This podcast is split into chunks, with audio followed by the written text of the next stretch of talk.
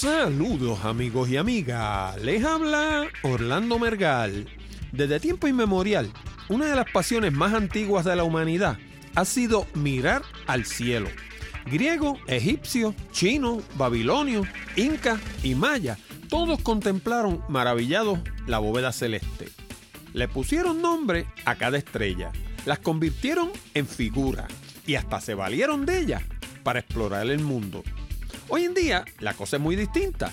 Encontrar un cielo oscuro que nos permita contemplar los astros se hace cada día más difícil.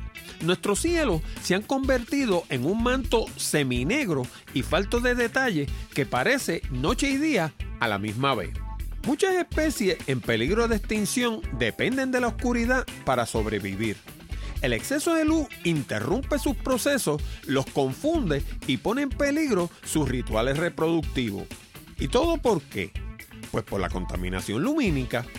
En ciertos aspectos, la iluminación es como el alimento. Nos hace falta para vivir, pero en cantidades desmedidas o descontroladas nos hace daño. En esta ocasión vamos a hablar con dos profesores universitarios expertos en este tema. El doctor Rafael Caballero es biólogo, gerente ambiental, estudioso de la contaminación lumínica y profesor en la Universidad Metropolitana de Bayamón. Por su parte, José Alicea Pou, a quien recordarán del programa 257 sobre ruido ambiental, es científico marino, fue director de la Oficina de Control de Ruido de la Junta de Calidad Ambiental de Puerto Rico y es profesor en la Universidad del Turabo del Sistema Universitario Ana Geméndez. Basta con mirar una foto de satélite nocturna para ver cómo la iluminación desmedida y desordenada está privando a la humanidad de la experiencia singular de contemplar los astros. Pero la cosa no sería tan mala si esa fuera la única consecuencia de la contaminación lumínica. El problema es que afecta a las especies en peligro de extinción, puede contribuir al crimen, sí, al crimen, y es una forma de desperdicio de recursos de todo tipo y contaminación ambiental. Y por si te lo estás preguntando, este sí es un tema que afecta a todo el mundo por igual. No importa dónde viva, si en tu ciudad hay electricidad, posiblemente haya contaminación lumínica. Así que este es un programa que no te puedes perder. De todo eso y mucho más, hablamos en la siguiente edición de Hablando de Tecnología con Orlando Mergal.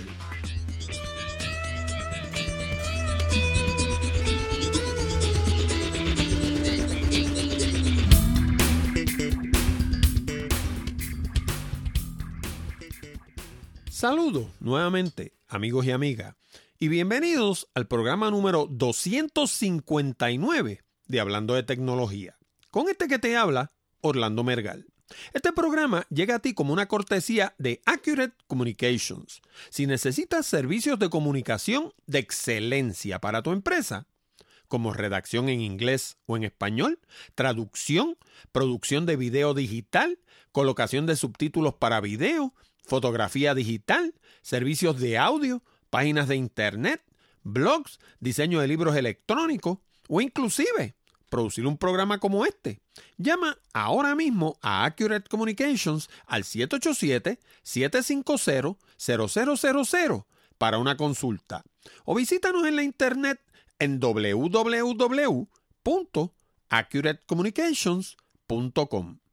También puedes enviar tus preguntas, comentarios o sugerencias a la dirección de correo electrónico contacto arroba hablando de tecnología.com o dejarnos un mensaje hablado en la pestaña verde de SpeakPipe que está en la orilla derecha de nuestra página de internet. Y por último, háblale a tus amistades de hablando de tecnología. Si cada oyente le hablara a dos amigos sobre el programa, la audiencia aumentaría exponencialmente. Para eso puedes usar el pequeño botón de Share Safe que hay debajo del título de cada uno de nuestros programas. También puedes hacerlo por teléfono o hasta en persona. Imagínate tú. Y ahora vamos al programa de hoy.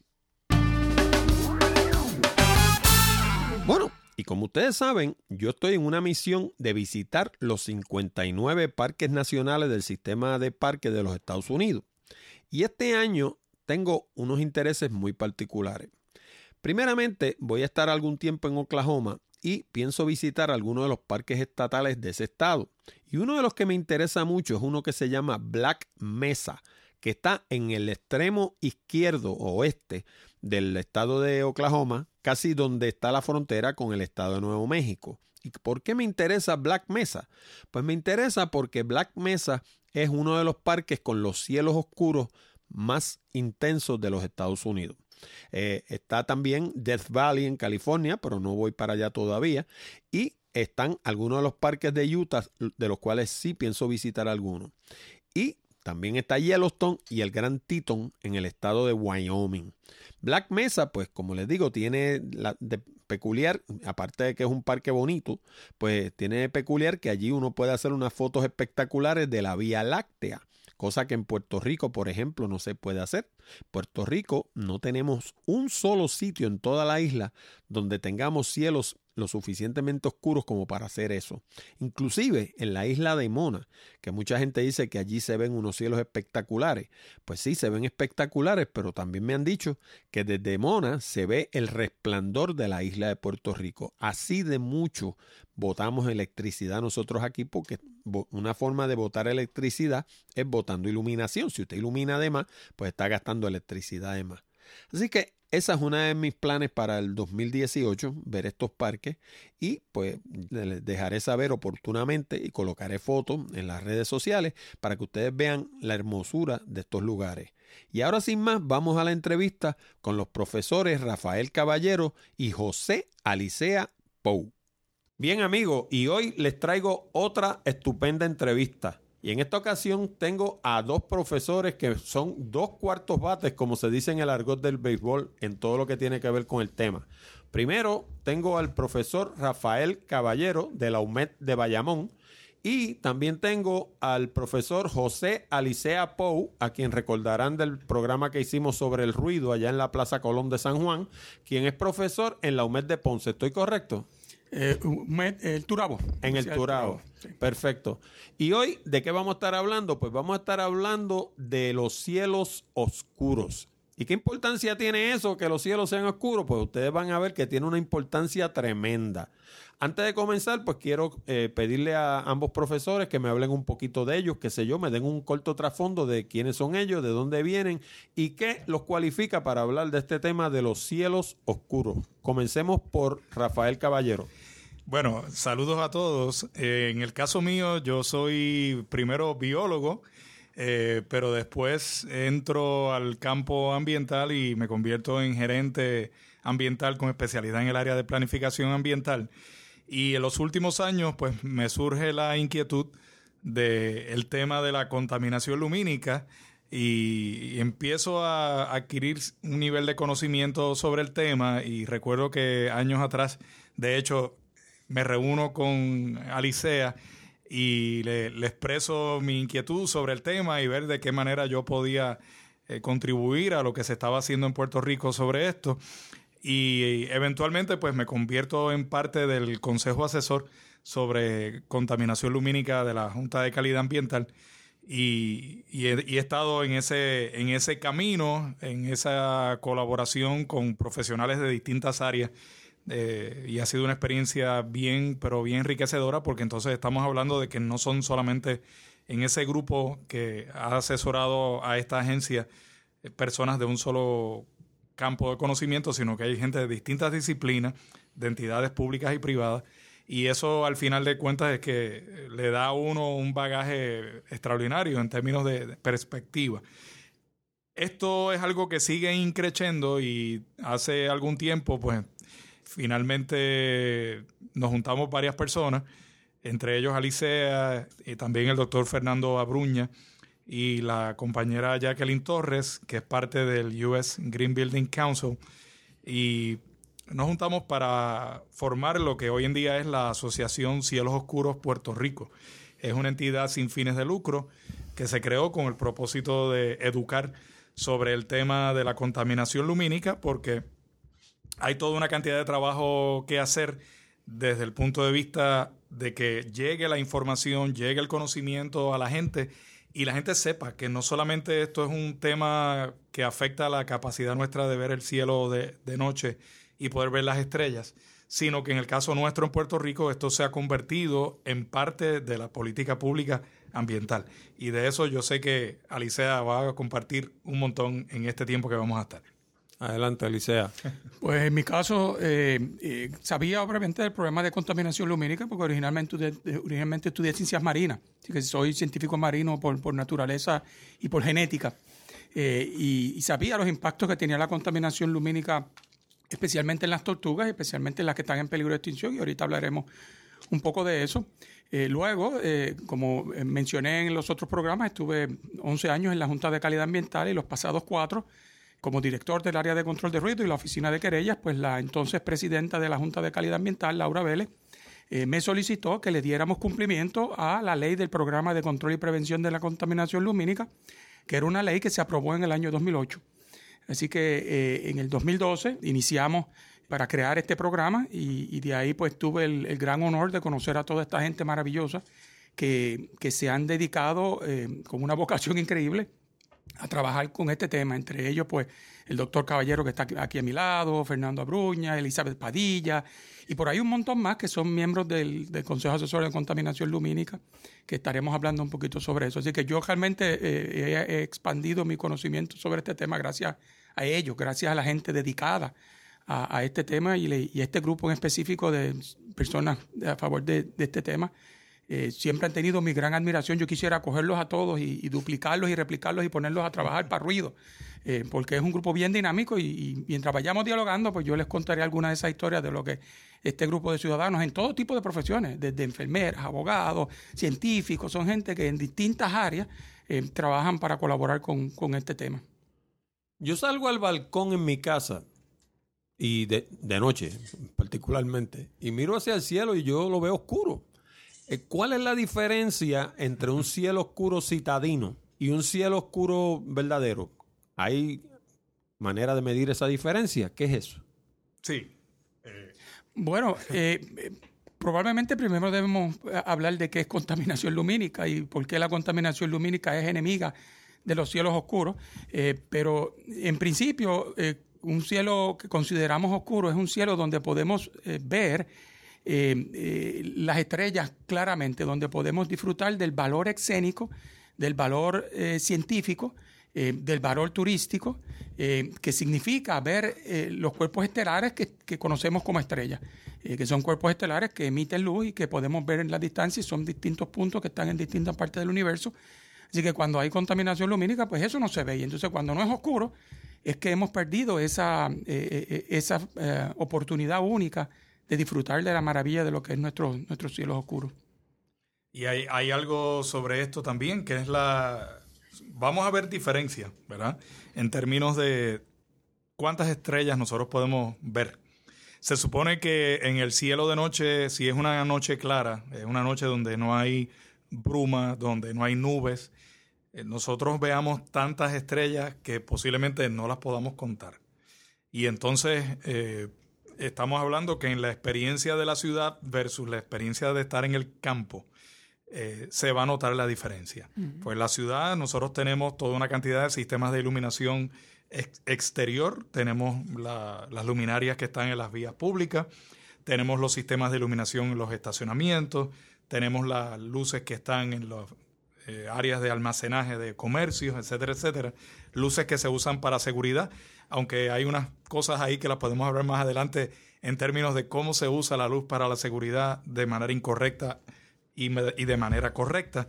Y entonces vamos a ver que cuando salimos de la ciudad, eh, la cantidad de estrellas que nosotros podemos ver es eh, mucho mayor, notablemente mayor. En fotografía, por ejemplo, se usa un fotómetro para medir la, cantidad de luz que uno tiene en, en, un lado o en el otro de la foto, ¿no? Eh, eso, eso de los cielos oscuros o de la contaminación lumínica, ¿se puede medir con instrumentos? Se hace, o sea, se puede.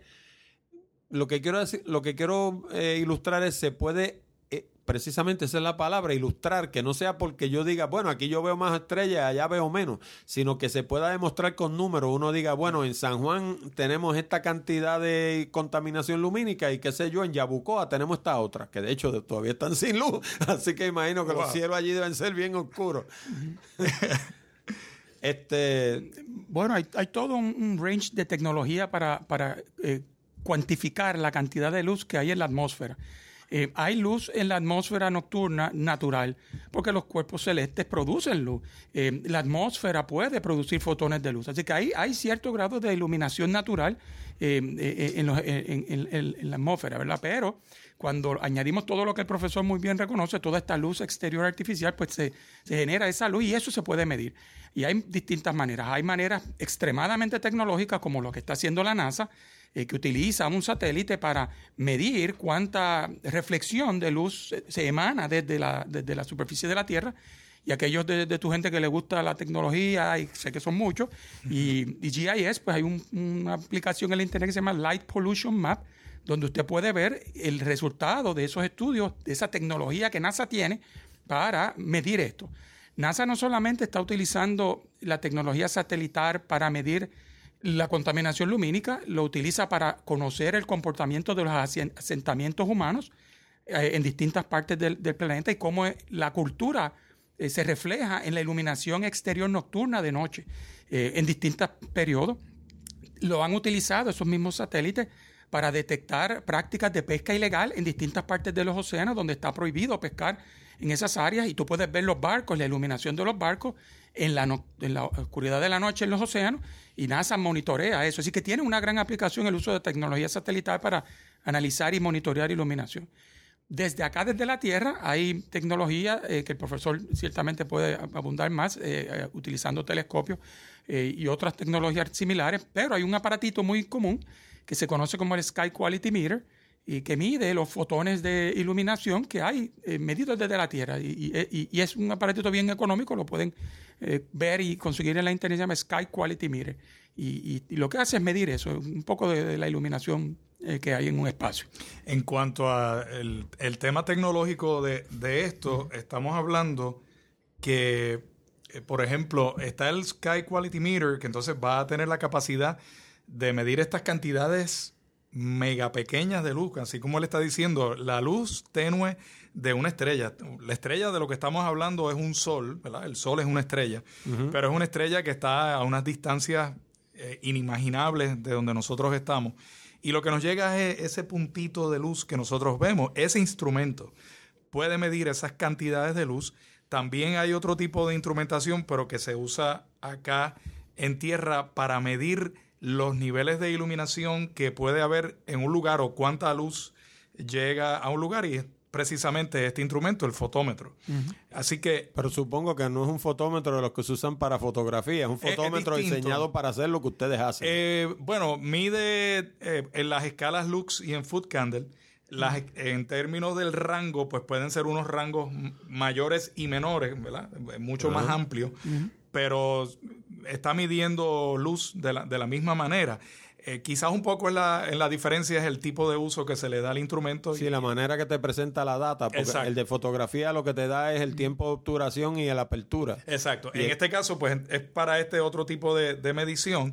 Eh, son instrumentos igualmente que son de unos precios que son accesibles a una persona que quiera eh, utilizarlo. Y en el caso de, de este instrumento específicamente, pues ya estamos hablando que se puede utilizar para ver qué niveles de iluminación hay en un lugar y si esos niveles de iluminación eh, pudieran estar, en el caso de la contaminación lumínica, cumpliendo con los criterios establecidos por la ley, o eh, si son criterios de diseño de iluminación desde el punto de vista de ingeniería o desde, desde el punto de vista de arquitectura, hay estándares eh, o hay unas prácticas que ya son comunes. Por ejemplo, si es un nivel de iluminación para un área como el que nosotros estamos aquí, que es un, un espacio de oficina, pues entonces hay una recomendación de un nivel de iluminación. ¿Por qué? Porque el tipo de actividad que se va a ejecutar aquí es, es de leer, es de escribir y, hay, y hace falta cierto nivel. Ahora, si yo me voy, por ejemplo, a una eh, sala de operaciones en un hospital y ahí se va a hacer cirugía, pues entonces ahí los niveles de iluminación no van a ser iguales. Si es una persona que va a trabajar con un tipo de actividad de alto nivel de detalle, donde tiene que usar una instrumentación especial, va a utilizar otro nivel. Así que en cuanto a lo que es niveles de iluminación en interiores, ya hay guías específicas donde se establecen estos niveles medibles de luz. En el caso de los, de los exteriores, estamos hablando de algo similar, lo único que en unas cantidades distintas de luz. En el caso nuestro de la ley, por ejemplo, eh, la ley sobre contaminación lumínica se establecen criterios incluso en lo que es invasión de luz, que ya es un ah, concepto adicional. Eh, la ley no solamente trabaja con contaminación lumínica, sino que trabaja con invasión de luz. La ley también establece un nivel de iluminación que puede haber en una habitación oscura o sobre el nivel de iluminación de una habitación oscura. Yo tengo mis diferencias con el valor que se incluyó en la ley porque pienso que es excesivo, porque no es oscuridad, pero eso es lo que está en la ley. Pero lo, interesante y lo importante es que ya se incluyó en la ley. Así que ya por lo menos tenemos un punto de partida ahí en algo que de alguna manera pudiera afectar no necesariamente el cielo nocturno, sino la cuestión de la persona que está dentro de la casa y que puede estar siendo afectado por un foco que tiene algún vecino o por un letrero que esté cerca o una pantalla LED que esté utilizándose para publicidad, pero que esa luz esté invadiendo la intimidad de la habitación de la persona y los niveles de iluminación que hay no son adecuados para que una persona descanse de manera como debe ser. Se supone que nosotros estemos para dormir en espacios oscuros. Eh, de hecho, cuando yo salí de Puerto Rico, yo salí de Puerto Rico cinco días antes de María. Cinco días antes. De veras. Y estuve hasta el 12 de diciembre en los Estados Unidos. Así que yo no pasé por la experiencia de María. A pesar de que cuando llegué cogí uno que otro apagón, pero comparado con la gente que estaba aquí, yo la pasé la mal de bien. pero cuando salí de Puerto Rico, en la curva de la Valdoriotti, allí donde está la base Muñiz, allí había un rótulo LED que dejaba aquello de día. Era una cosa, pero eh, exagerada. Y por lo que vi, María se lo llevó, gracias a Dios. Pero era, yo nunca había visto un rótulo tan brillante. O sea, que yo era una cosa que tú pasabas y parecía que era de día. Una cosa exagerada. Yo, yo, me, yo, yo me pregunto, ¿cuán grave es el problema de contaminación lumínica de Puerto Rico vis a vis el de otros países? Bueno, eh, es serio. Eh, eh, y era serio y todavía a medida que nos vayamos recuperando de la pérdida de la iluminación exterior posterior a María, va a volver o se va a agravar. Antes de, irme María, había un problema muy serio, tanto así que éramos reconocidos mundialmente y mucha gente alardeaba de que Puerto Rico era la estrella del Caribe, porque vista desde el espacio, comparado con nuestros vecinos eh, caribeños y latinoamericanos, Puerto Rico era un foco de alumbrado. Y aunque mucha gente alardeaba de eso en las fotografías satelitales nocturnas, realmente era una vergüenza porque es un reflejo del desperdicio de energía.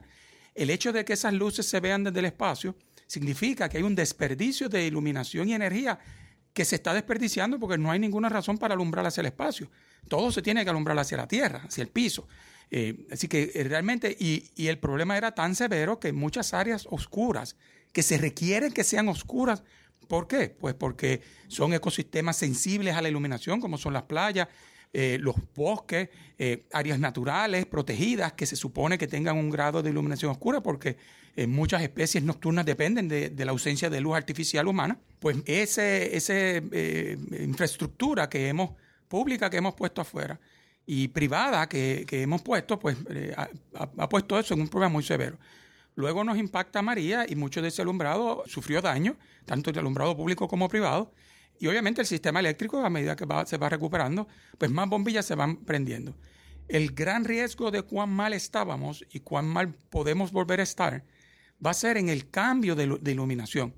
A medida que la gente vaya recuperando el alumbrado y los municipios vayan poniendo nuevos postes y la gente vaya alumbrando los nuevos edificios y vayan alumbrando los nuevos parques, si empezamos a alumbrar con LED blanco, lo que era un problema serio se va a tornar en un problema extremadamente serio, peor porque el LED blanco, aunque desde la perspectiva energética es más económico, porque consume menos electricidad, desde la perspectiva de alumbrado exterior, va a agravar el problema de la intrusión de luz no deseada en áreas naturales, va a agravar el problema del deslumbre de las personas en las calles y en sus propiedades privadas. Eh, y, eso es uno de los asuntos que la organización que el profesor mencionó eh, eh, está trabajando junto a lo que puede estar haciendo la Junta de Calidad Ambiental y el Consejo Asesor en Contaminación Lumínica. Así que el problema se va, se va a agravar. Estás escuchando Hablando de Tecnología.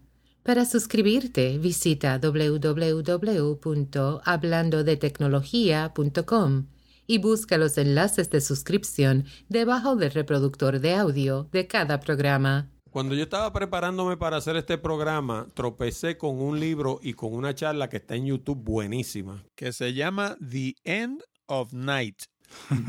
y es un libro que hay un caballero que ahora mismo no me recuerdo su nombre, que anda por ahí haciendo un tour por todo el planeta, algo así similar a, a, a Al Gore al Gore en el caso del, del, calentamiento global y el cambio climático. Y este señor es en, el caso, en el, en el tema de la contaminación lumínica.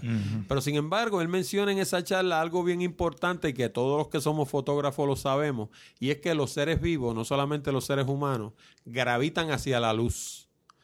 Y él menciona que eso lo utilizan, por ejemplo, en el mundo del mercadeo. Yo nunca había pensado en eso, pero me hace perfecto sentido.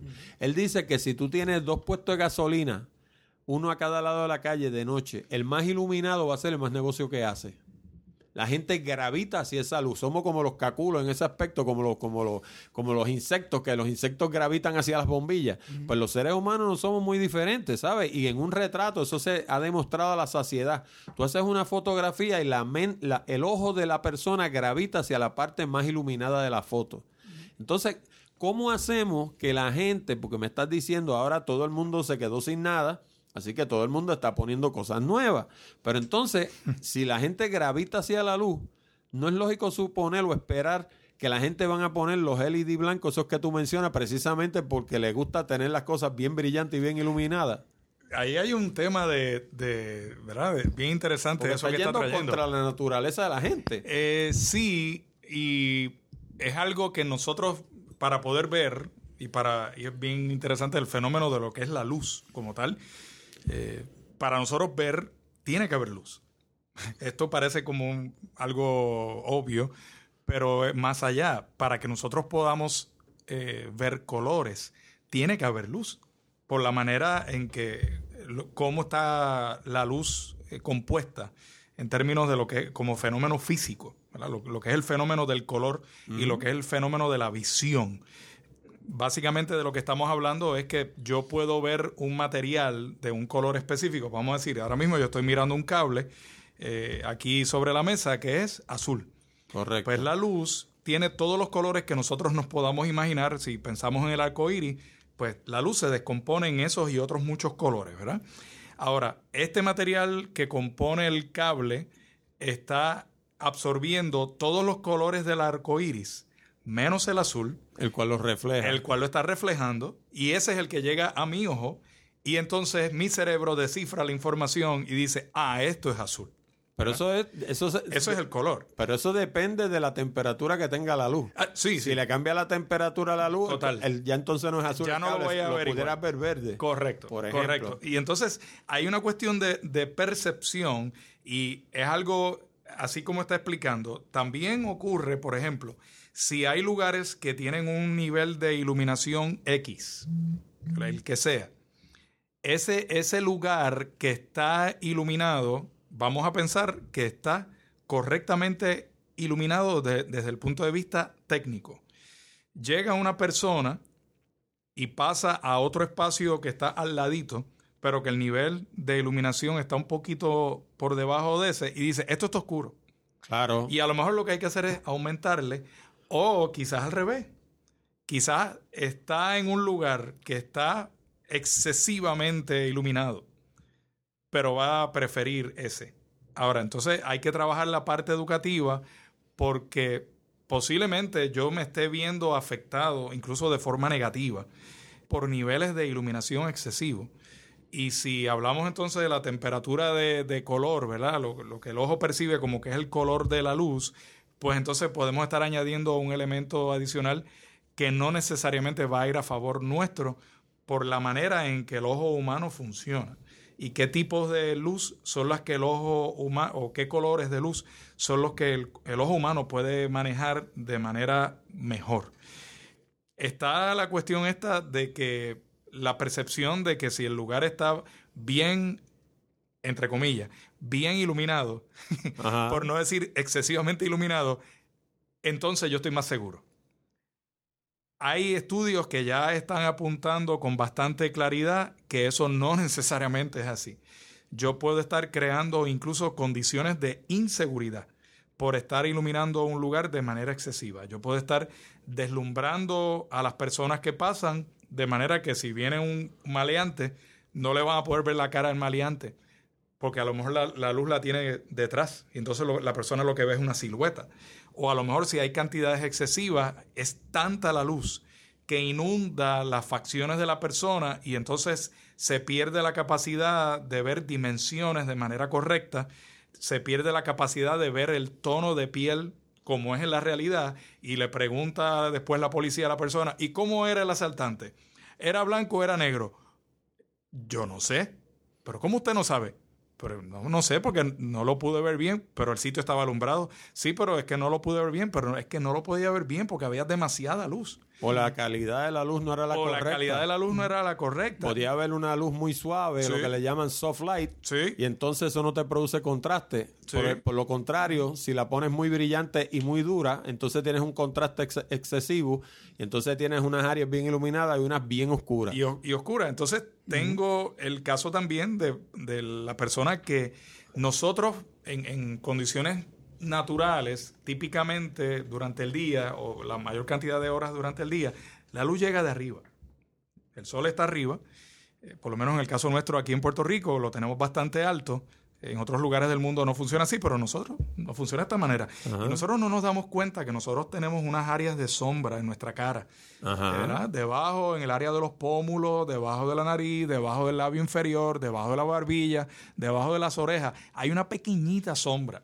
Y eso nos ayuda a nosotros a crear esa perspectiva de dimensiones en, lo que son las facciones de la persona. Cuando viene el policía a preguntarle cómo era, tenía la nariz chata o lo tenía perfilada, va a tener dificultad.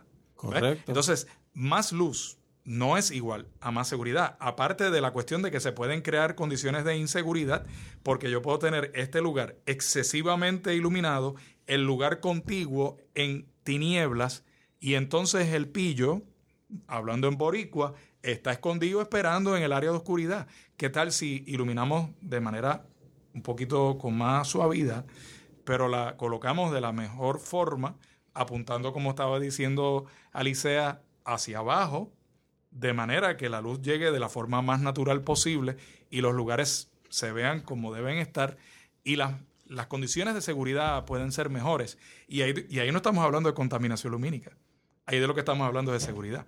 Así que iluminar los lugares, la manera en que nosotros utilizamos la tecnología de la luz artificial, la bombilla, tiene ramificaciones de seguridad, aparte de las que estamos hablando de la observación del cielo de noche y otras más.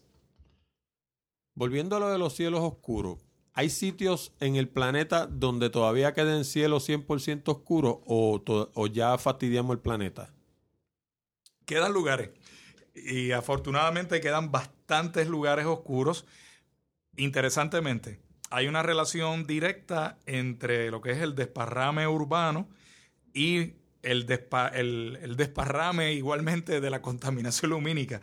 En las áreas urbanas es donde vamos a ver mayor cantidad de contaminación lumínica. ¿Por qué? Porque hay mayor población y hay más sistemas de iluminación.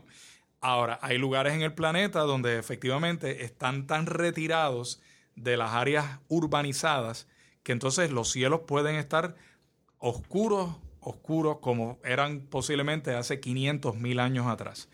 Ahora acabo de ver una referencia, de hecho, de eh, IDA, que es la Asociación Internacional de Cielos Oscuros, que es International Dark Sky Association, haciendo el anuncio de que en Japón lograron tener el primer lugar con cielos oscuros certificados. El comunicado salió hace seis días, el primero de abril de 2018 salió el, comunicado, así que eso es nuevo.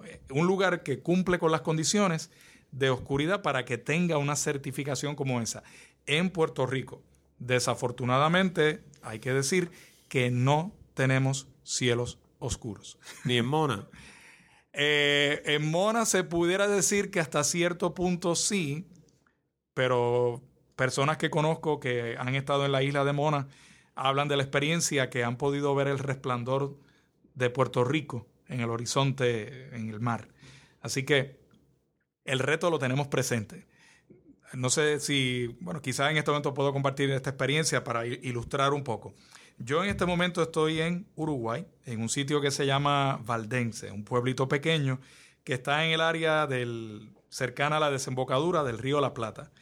El río La Plata en esa parte es tan grande que uno mira a la otra orilla y uno realmente no ve la otra orilla, lo que uno ve es el horizonte. Es de noche y yo estoy en Uruguay y yo pregunto, ¿qué es ese resplandor que yo veo allá en el horizonte, en el mar de noche? Ah, esas son las luces de Buenos Aires. Así que yo estaba desde Uruguay Viendo mirando el problema de contaminación, contaminación lumínica de Buenos Aires, Argentina. Esto no tiene frontera.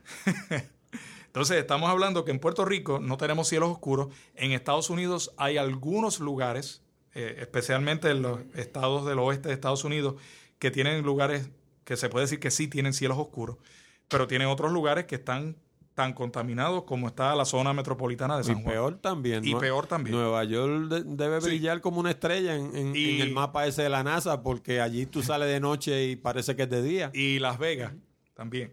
Que Las Vegas debiera ser un lugar que, que tuviera cielos oscuros porque está en un área desértica y eso es algo que favorece en términos de condiciones de que hay pocas nubes y se debiera ver el cielo mejor, pero como hay tanta luz por tantos sistemas de letreros y pantallas y bueno, Las Vegas tiene fama por eso, pues allí tiene un reto bien grande.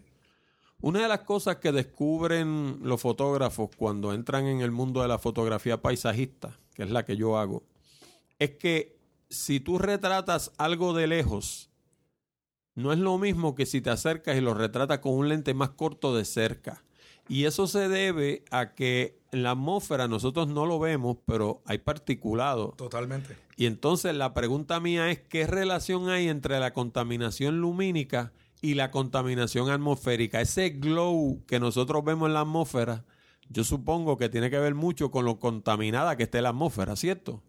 Bueno, eh, sí tiene que ver, definitivamente tiene que ver. Por ejemplo, pasó María y mi expectativa es que yo quiero ver el cielo no hay luz en Puerto Rico prácticamente. Esa es una de mis preguntas que venía más adelante. Cuando vino María que se apagó el sistema eléctrico, ¿se había, las estrellas? Eh, sí, pero había contaminación lumínica. Y, voy a, explicar por qué.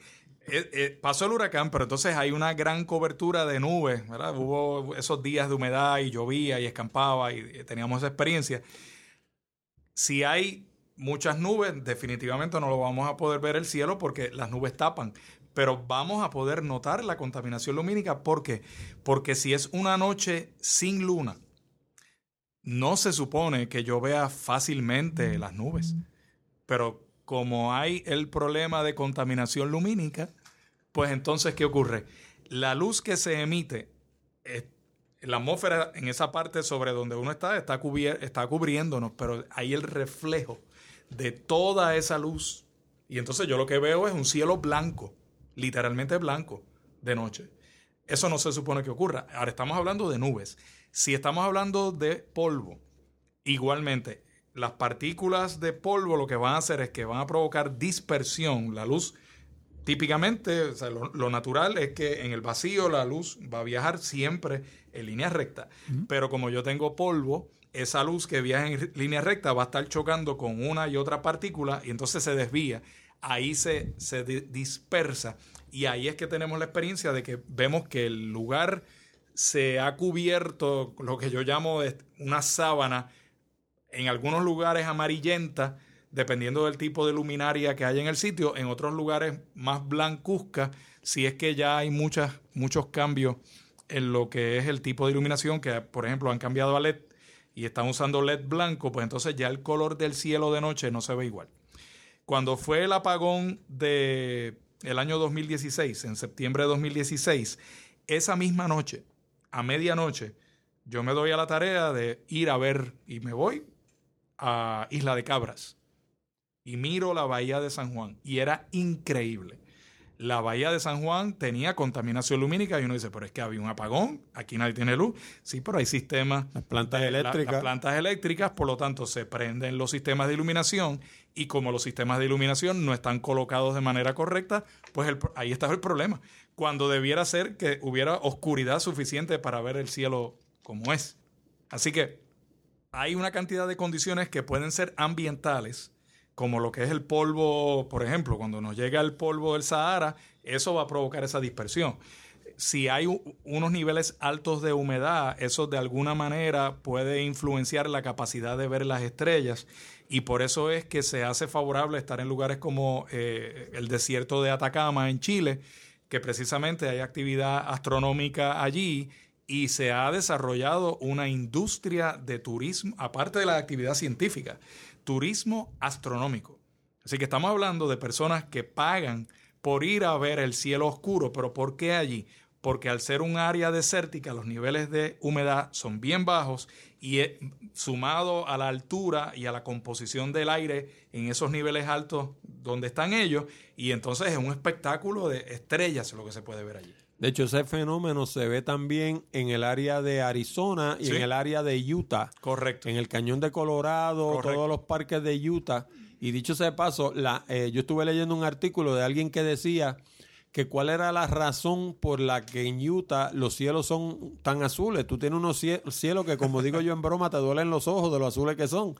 Y la razón es porque en Utah tú no tienes particulado en la atmósfera. O sea, que yo allí es limpiecita el aire y entonces tú sales y no necesitas un polarizador ni nada. Tú ves esos cielos excesivamente azules, una cosa increíble. que ahí en esa parte nosotros estamos en el trópico, pues nuestras condiciones son distintas, pero nosotros podemos ver mucho más de lo que vemos. Es cuestión de que le preguntemos a, nuestros abuelos. De hecho, de noche? en estos días eh, normalmente es en febrero y yo estaba comentando con mi esposa esta mañana que todas las estaciones como que tienen un atraso con el asunto del cambio climático y nosotros estamos viendo ahora los cielos de febrero. Yo tengo una página de turismo donde yo le digo a la gente que venga a Puerto Rico en febrero porque los cielos más lindos de Puerto Rico son en febrero precisamente. Pues este año han salido casi en abril por el cambio climático, pero no hay más que pararse afuera en la acera para ver que ese cielo está, no hay una nube, pero un cielo bello totalmente. Y es que todas las estaciones como que tienen un mes de atraso, un mes y medio de atraso con el cambio climático. Y, ni hablar de los efectos que estas cosas pudieran tener en, en los sistemas vivos, ¿verdad? En los ecosistemas. Correcto. Todos estos cambios.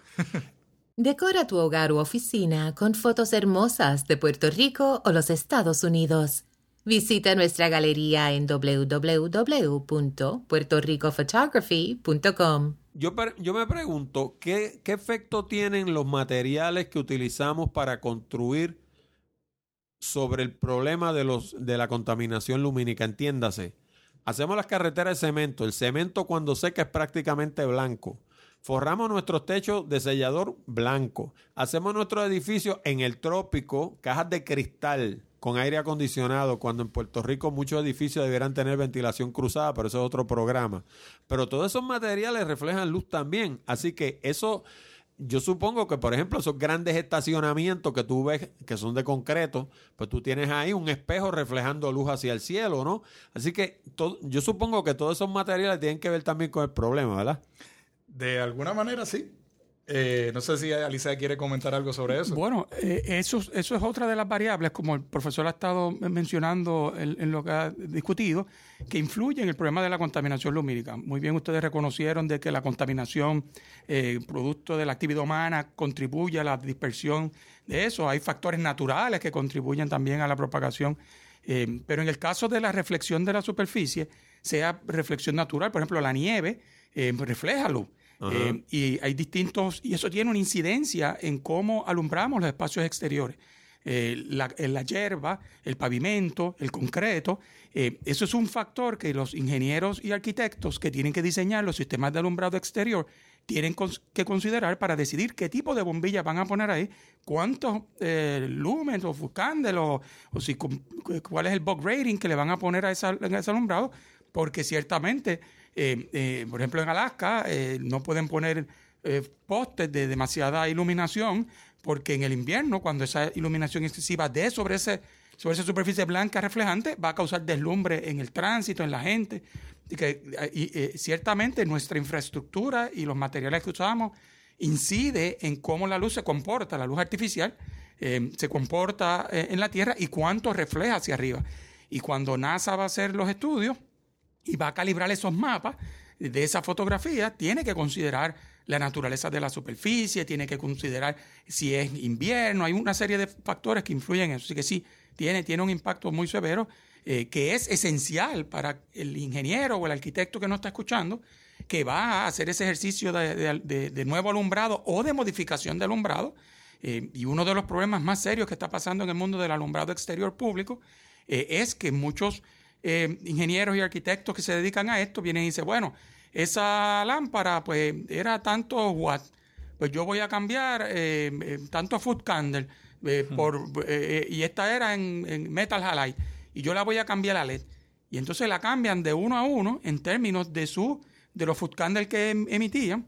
Eh, y cuando eso cambia, eh, pues no es lo mismo eh, tanto food candle en metal halide que tantos food candles en, en LED.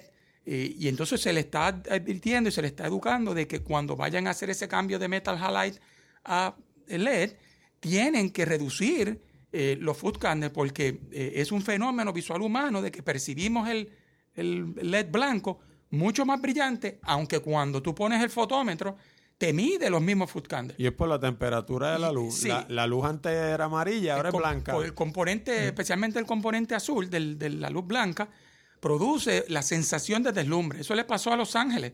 Los Ángeles se volvieron locos cambiando a LED porque todo el mundo quería irse sustentable, todo el mundo quería ahorrar eh, eficiencia energética. Eficiencia energética y se volvieron locos por ahí. Pero se olvidó el factor de, cómo la gente percibe la luz blanca. Los primeros que gritaron fueron los cineastas, porque todas las películas y las tomas nocturnas se habían fastidiado. No había lugares que produjeran esa idea nocturna de, patrones de iluminación anaranjados, amarillos, oscuros. Todo había quedado blanco. Eh, y, obviamente eso pues no, no, no eran las mejores tomas para eh, y pueden buscar esas noticias, están de cómo la, gente en Hollywood se quejó sobre algunas zonas en Los Ángeles que habían cambiado. Eh, y eh, en, otras jurisdicciones salieron noticias de la gente radicando querellas en contra del alumbrado público exterior que los municipios estaban haciendo, porque la gente lo percibía que estaba deslumbrando su, su, comunidad. Había demasiado luz blanca, le, chocaba el hecho de que hubiera demasiado luz blanca. Y el municipio quizás pensó, la ciudad, de que mejor luz blanca, más alumbrado, esto queda como un parque de pelota día y noche, eh, pero la gente, mucha gente lo resintió. Eh, en un Puerto Rico como el nuestro, que vivimos atemorizados por la criminalidad, pues puede que mucha gente eh, sienta de que la luz blanca exterior no es lo ideal, pero probablemente no llegue a quejarse, porque no están conscientes de que hay maneras mejores de hacer esto. Así que es importante que la gente que se dedica a asesorar sobre alumbrado exterior, esté consciente de, estas, de estas situaciones para que los considere en, en sus planos y, sus acciones. Ah, eso que estaba mencionando Alicia, de ese comportamiento de, la persona que cambia a esta tecnología LED, que es excelente porque es eficiente, bien eficiente en el uso de manejo de energía, pero nos crea otro problema. Eh, se le conoce como la paradoja de Jevons. Estamos entonces como, por esta cuestión de percepción, estamos utilizando, bueno, ya ya que voy a iluminar con esto, como quiera yo me voy a ahorrar un montón de chavos porque el consumo de esto es bien bajito. Olvídate, ponle esa bombilla. Y, ¿verdad? Si, si fuera una bombilla, LED no es bombilla, pero no va a entrar a eso ahora. Eh, ponle esa bombilla, olvídate que esto como quiera eh, consume mucho menos energía y el resultado es este. Entonces, ¿qué es lo que tiene que haber? Tiene que haber un, un análisis no dejándose llevar por lo que hizo el otro, no dejándose llevar porque un poco parece, a mí me parece hasta de moda, ah, mira, tiene LED. Eh, tiene que haber algo más racional, tiene que haber algo de, análisis. Y entonces, esto que Alicia está mencionando del color, por ejemplo, yo lo ilustro presentándole a la gente una patrulla de la policía que está frente a uno en lo que uno espera que el semáforo cambie a verde. La patrulla está con los biombos prendidos, a mi entender, esos biombos debían estar apagados, eh, pero en los biombos ellos muchas veces los tienen prendidos y eso provoca un deslumbramiento increíble, porque nuestro ojo no está hecho para eso. Y entonces, ¿cómo yo contrasto esta luz azul que me provoca deslumbramiento, que me molesta a la vista? Eh, yo lo contrasto con la luz roja. Entonces, ¿Cuál es el color que tienen los focos traseros de los vehículos? Son rojos. ¿Por qué? Porque el rojo me va a llamar la atención, pero cuando el vehículo del frente frena y esos focos se prenden, rojos, no me deslumbra. El color. Simplemente por la manera en que mi ojo humano funciona. Quizás el ojo de otra especie no tiene ese problema. Yo, humano, tengo esa dificultad. Así que hay que mirar no solamente hacia dónde yo dirijo la luz, el color.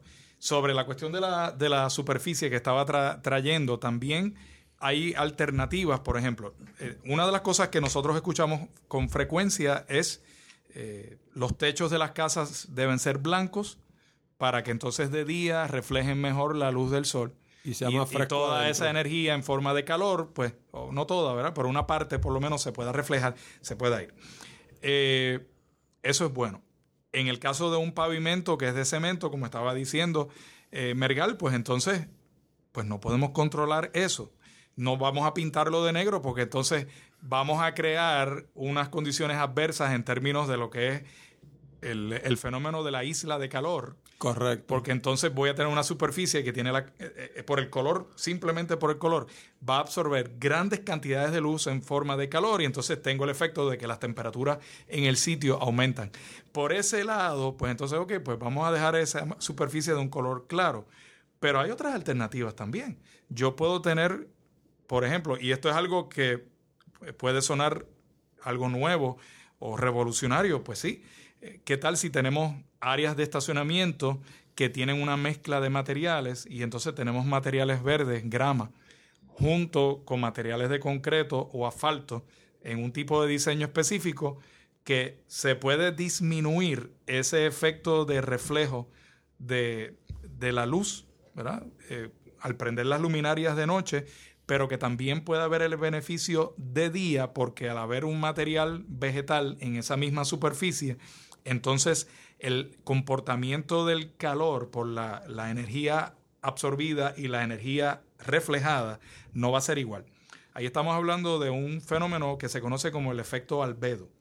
De acuerdo al tipo de material que está en la superficie, es la, la energía en forma de calor que se puede reflejar más o menos. Alicia mencionó de la nieve, vamos al otro extremo, al asfalto, que es oscuro, pues entonces ahí la, la cantidad de, energía en forma de calor absorbida es bien alta. De hecho, el asfalto cuando hace un sol fuerte, tú lo tocas con un palito y se hunde, se pone blandito. se pone blandito de tan caliente que está. Pero si usted pone la mano, usted va a sentirlo. Oh, seguro que sí. Ahora ponga, haga el experimento, váyase a mediodía, frente a su casa, en un día soleado, y ponga su mano en la acera de concreto y ponga su mano en la grama.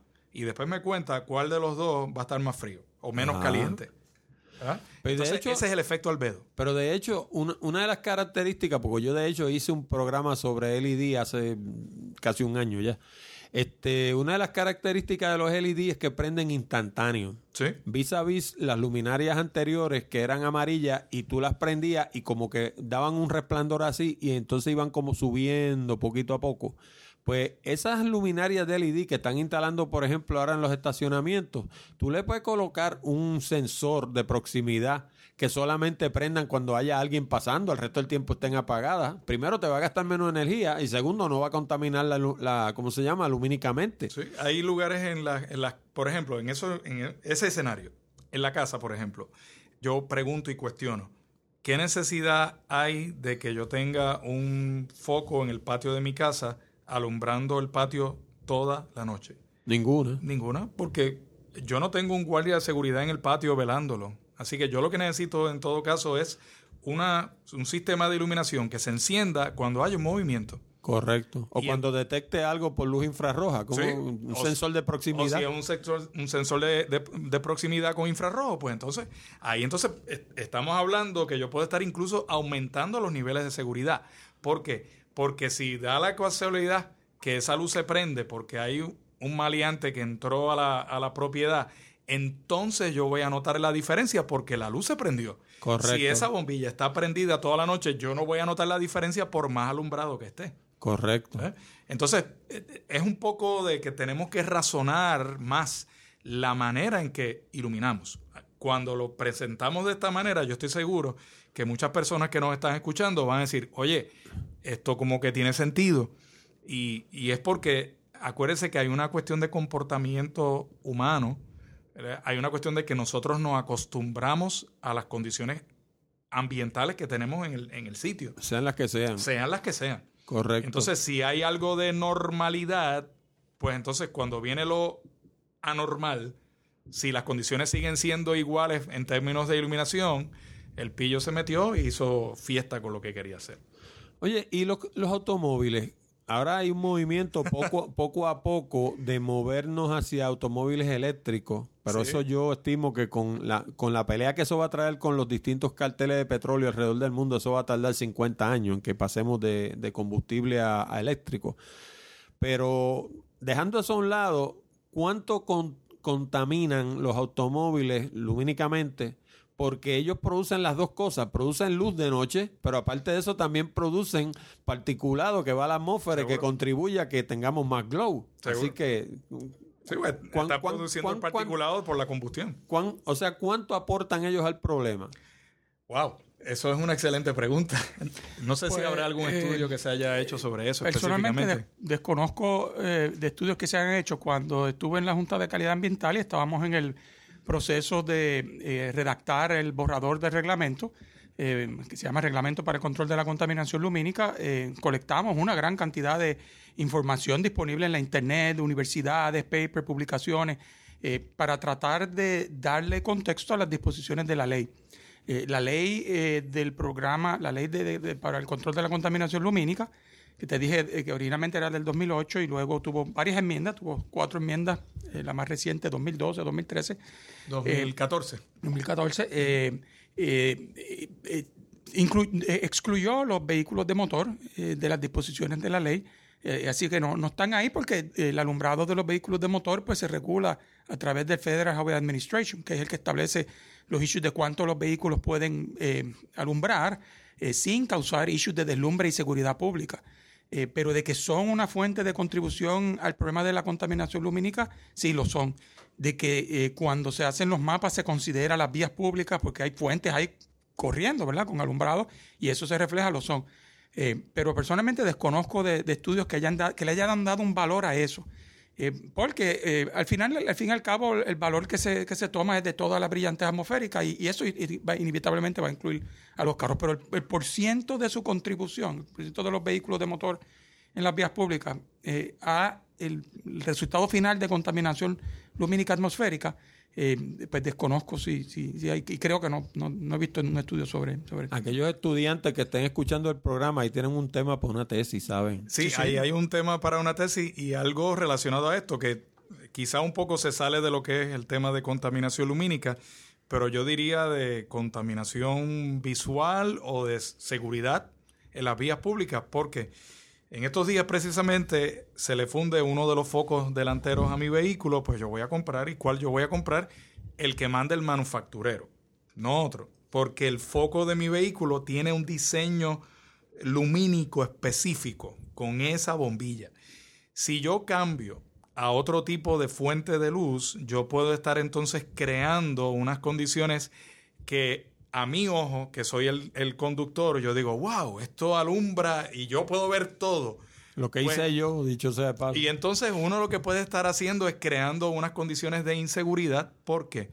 Porque ese foco, la manera en que proyecta la luz, no está hecha para esa fuente de luz, para el color que emite. ¿verdad? Pues entonces uno ve, y esto a mí me para los pelos, porque yo allí en el sitio donde fui a comprar la piececita, veo, digo, déjame ver qué especificación tiene. Y veo una que dice 10.000K. Eso es luz azul. Le- LED. LED, Ya. que deslumbra de una manera despampanante. Entonces, con una notita en la etiqueta que dice, y lo voy a decir en inglés, for off-road use only. ¿Qué quiere decir esto? Para correr en el campo. para correrlo fuera de la carretera. Eso no es para que esté en las vías públicas. ¿Por qué? Porque provoca deslumbramiento. Así que hay que tener mucho cuidado de que las cantidades de, de luz que se emiten en los focos, el color de la luz que se está utilizando. La recomendación es que lo ideal es que sea el que manda el manufacturero y como anécdota, cuento de esta persona que conozco, de uno de los, de los distribuidores de vehículos de motor aquí en Puerto Rico, que me habla que en ese momento ellos, la compañía, estaba cancelando garantías de, no sé si esto ha cambiado, pero en ese momento era lo que estaba ocurriendo, cancelando garantías de vehículos porque las personas que querían cambiar a LED estaban algunos de ellos teniendo que hacer unos cambios en el sistema eléctrico del vehículo y eso aumenta o tiene el potencial de aumentar el riesgo de un cortocircuito y o fuego. Y entonces ellos le dicen, lo siento, tu garantía está cancelada. Pero ¿qué pasó? Le cambiaste el sistema de iluminación. De hecho, esas bombillitas son tan potentes, yo se las puse en mi carro, yo soy, yo soy parte del problema. Pero esas bombillitas son tan potentes que cada bombilla por la parte de atrás trae un abanico integrado. Cuando tú las prendes, tú lo sientes soplando. Porque la bombilla se calienta. Sí. Y entonces, pues en el caso de la, de la guagua mía, yo le puse cuatro y un light bar. Oh, wow. Y eso de noche, o sea... El, el light bar yo recomendaría que se prenda solamente en un momento determinado. Hay personas que yo los he visto que tienen eso prendido directo. Directo todo el tiempo. Y eso, la, la luz, el LED, eh, una persona, yo recuerdo a alguien con quien hablé hace un tiempo que me dice, sí, pero la, la luz del LED se proyecta en línea recta. Sí, pero entonces hay que ver el color y si el color tiende desde el blanco hacia el azul, la dispersión de luz es mayor, simplemente por el color. No, no, y el no fo- tenemos el tiempo para explicar el foco adentro es reflectivo. el- la bombilla no, no tiene gran cosa que ver con, pa- con para dónde apunta el foco. El Seguro. foco es el que tiene que ver con eso, Y- la luminaria en sí. Exacto, pero entonces como la, esta barra de LEDs no tiene nada que dirija la luz en ninguna dirección, pues la luz lo que hace es que instantáneamente se dispersa. Correcto. Que entonces ahí el uso debe ser si es para algo, no sé, una emergencia O áreas donde no hay luz. o un lugar donde no hay luz y haya que utilizarlo para un propósito específico, pero no sé, o sea, hay personas que le han dado multa eh, por estar eh, con eso prendido en las vías públicas. Yo, de hecho, yo lo monté con una bombilla dentro del automóvil roja. Que, que alumbra muchísimo, dicho sea de paso, porque está, yo la puse a propósito así para que moleste. Y entonces cuando prendo el light bar, esa bombilla prende. Y eso me deja saber que está prendido para que lo apague.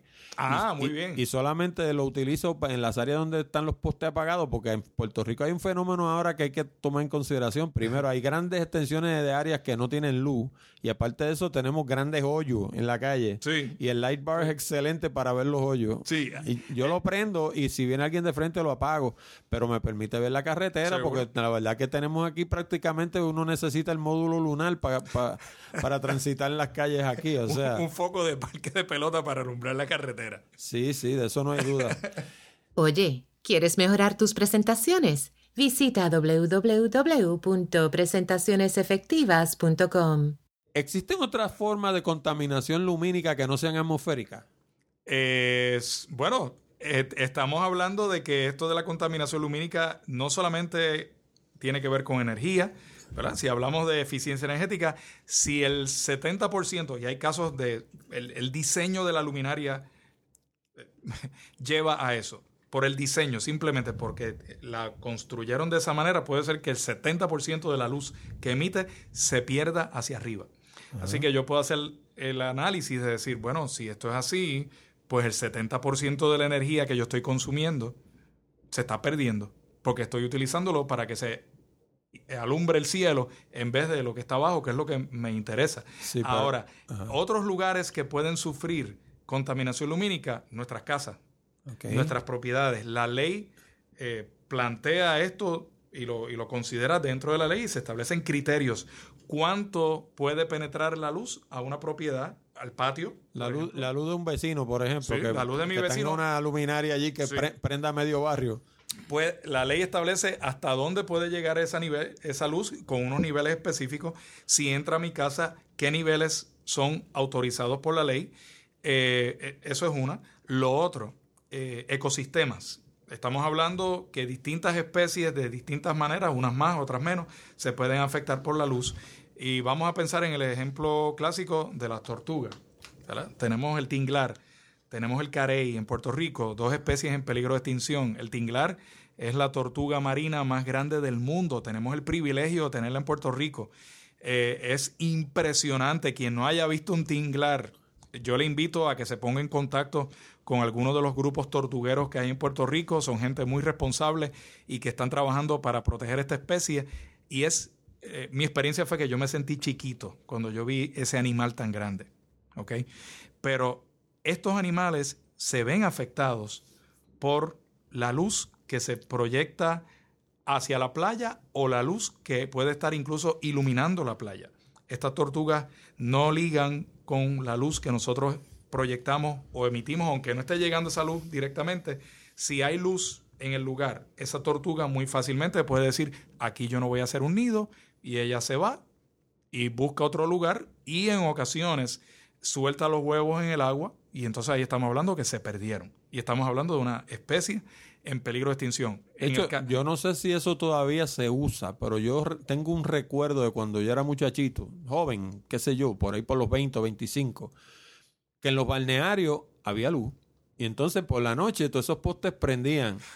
y entonces es como que contra la lógica, tú dices, pues si en los balnearios nadie se mete de noche, pero claro, yo supongo que eso lo hacían por seguridad, porque se mete, hay gente que sí se mete a los balnearios de noche, pues qué sé yo, los ya la pestillarse y ese tipo de cosas, tú sabes. Y entonces, pues esos postes eran para eso. Pero si nos ponemos a pensar, realmente en los balnearios debieran haber postes de luz. De hecho, yo no, ahora últimamente yo no recuerdo haber visto ninguno, no sé si todavía están. Hay muy muy pocos focos y entonces está, eh, Alicia, si puede mencionar algo sobre eso, de que bajo la ley también hay unos criterios de iluminación para las áreas de, de playa y también está la cuestión de la luz que se utiliza en esos lugares que pueden ser áreas costeras o en las áreas de reservas, ¿verdad? Que entonces también nosotros tenemos esa herramienta para ayudar a proteger esos lugares. Hay otras leyes, de hecho, que protegen las áreas de costa. Pero lo que tiene que ver con contaminación lumínica, la ley atiende esto y incluso los ángulos en los que las luminarias que están en las áreas cercanas deben estar son distintos a los que pudiera estar en otros lugares lejanos a la costa. Eh, a mí me gustaría invitar a la gente que nos escucha a que busque en internet la ley 218 del 2008 y las enmiendas, hay esas cuatro enmiendas que se le han hecho hasta el momento, están disponibles en la internet eh, está el reglamento también sobre el tema y entonces van a haber una cantidad de información súper valiosa. Y yo siempre pregunto, porque la gente me acusa de que este programa yo hablo mucho de Puerto Rico, este tipo de leyes en otros países, que ustedes sepan, ah, se han empezado a tomar medidas similares, que me puedan dar ejemplos de otros países donde, donde también están tomando ese tipo de medidas, porque nosotros ni somos los más brillantes ni los únicos en el planeta, tú sabes, tiene que haber los, qué sé yo, los dominicanos, los cubanos, los colombianos, ¿qué ustedes saben de eso? Bueno, eh, Puerto Rico aprobó la ley en el 2008. La ley, Alicia, corrígeme por favor, ya se venía trabajando como desde 10, 12 años antes, ¿correcto? Eh, tres, cuatro años antes. Tres, cuatro años antes ya se venía trabajando y fue un intento tras intento. En este caso fue el, senador Kenneth McClintock que estuvo ahí desde el principio tratando de lograrlo hasta que finalmente, interesantemente, en un momento en que había una legislatura dominada por un partido y un gobernador del partido opositor, fue cuando finalmente se logró la aprobación de la ley y eso fue un logro gigantesco. Eh, pero nuestra legislación tomó mucho eh, de lo que ya estaba corriendo en Chile y en España. Eh, Chile lleva muchos años trabajando en el tema, posiblemente desde 1988, si no me equivoco. Eh, España lleva una buena cantidad de años. Interesantemente, son lugares donde hay eh, actividad astronómica. Así que ellos tienen un interés particular de que el cielo se mantenga lo más oscuro posible. En el área de Estados Unidos hay ya reglamentación en áreas del oeste, en Arizona específicamente, Está, por ejemplo, el, una ciudad que se llama Flagstaff. Y Flagstaff eh, es la primera ciudad en Estados Unidos que logró una certificación como que era una ciudad con cielos oscuros. Y no es una ciudad que está a oscuras, eh, pero es una ciudad que lleva desde los años 70 trabajando con esto poco a poco hasta todo lo que han logrado hasta la actualidad. Hay varios países que han aprobado legislación, aparte de Italia lo ha hecho, en Francia en, el año 2013 se aprobó eh, también legislación sobre esto. Eh, en Estados Unidos no hay legislación aprobada a nivel federal, pero se ha sometido. Eh, desafortunadamente no se ha aprobado, pero a niveles de condados, ciudades y en uno que otro estado ya se han aprobado legislación. Así que poco a poco esto va increciendo. Eh, yo quería abundar algo porque el caso de Puerto Rico es uno un poquito especial eh, en, ese, en ese aspecto de cómo manejamos el tema de contaminación lumínica. el, el, IDA, que mencionó el profesor, el International Dark Sky Association, tiene un documento guía para eh, crear una ordenanza municipal referente a contaminación lumínica. ¿Qué pueden hacer las ciudades para fiscalizar y mitigar y controlar la iluminación exterior? No significa prohibir la iluminación exterior, sino es requerir diseños, usos, aplicaciones y correcciones a la iluminación existente. Eh, y, hay, y recomienda eso. Y IDA siempre había recomendado de que el asunto de el control de iluminación pues era más efectivo a nivel municipal, porque las municipalidades usualmente controlan la mayor parte de su alumbrado exterior, pueden fiscalizar los asuntos de uso de alumbrado exterior a través de las patentes municipales, eh, a través de mecanismos que las ciudades y los counties tienen. Eh, pero en el caso de Puerto Rico, la ley lo ordenó a nivel estatal. Así que nuestro reglamento es un reglamento a nivel estatal, a diferencia del resto de las jurisdicciones donde la fiscalización es a nivel eh, municipal o county. Eh, nosotros tratamos de encontrar otros, otros reglamentos que trataran el tema de contaminación lumínica a nivel estatal y no pudimos encontrar otro, porque casi todos los que están fiscalizando contaminación lumínica lo fiscalizan a nivel de ciudad o county. eso le impuso un reto muy duro a la Junta de Calidad Ambiental, que en ese momento era la que lo estaba implementando, eh, porque eh, como la Junta de Calidad Ambiental pues podía producir e inducir estos cambios a nivel estatal eh, y obviamente pues la colaboración con los municipios es, importante, que eso se, solidifique y se controle. En el caso del nivel estatal en Puerto Rico, la relación es Junta de Calidad Ambiental que tiene el llamado a, promover la corrección de la iluminación exterior y la OPEC la Oficina de Gerencia de Permiso, que tiene el llamado de prevenir nueva iluminación que esté en violación de la ley. Porque todo el que vaya a hacer un nuevo sistema de alumbrado exterior, eh, eh, comercial, industrial, eh, pues tiene que someterle a OPEC un plano con su diseño para poder la OPEC evaluarlo y decir, mira, esto está en conformidad con la ley y con el conformidad del reglamento, tienes tu autorización para hacerlo. La Junta lo, lo que es es correctiva, ya es existente ese problema y tiene que, promoverlo. Eh, yo quería aclarar un poquito de algo que el profesor ahorita mencionó, y es más o menos la dinámica reglamentaria y la dinámica de la ley. Es bien importante. Eh, la ley, eh, como mencionó él, fue un intento de tres, cuatro años de tratar de hacerlo realidad. ¿Y por qué eso surgió?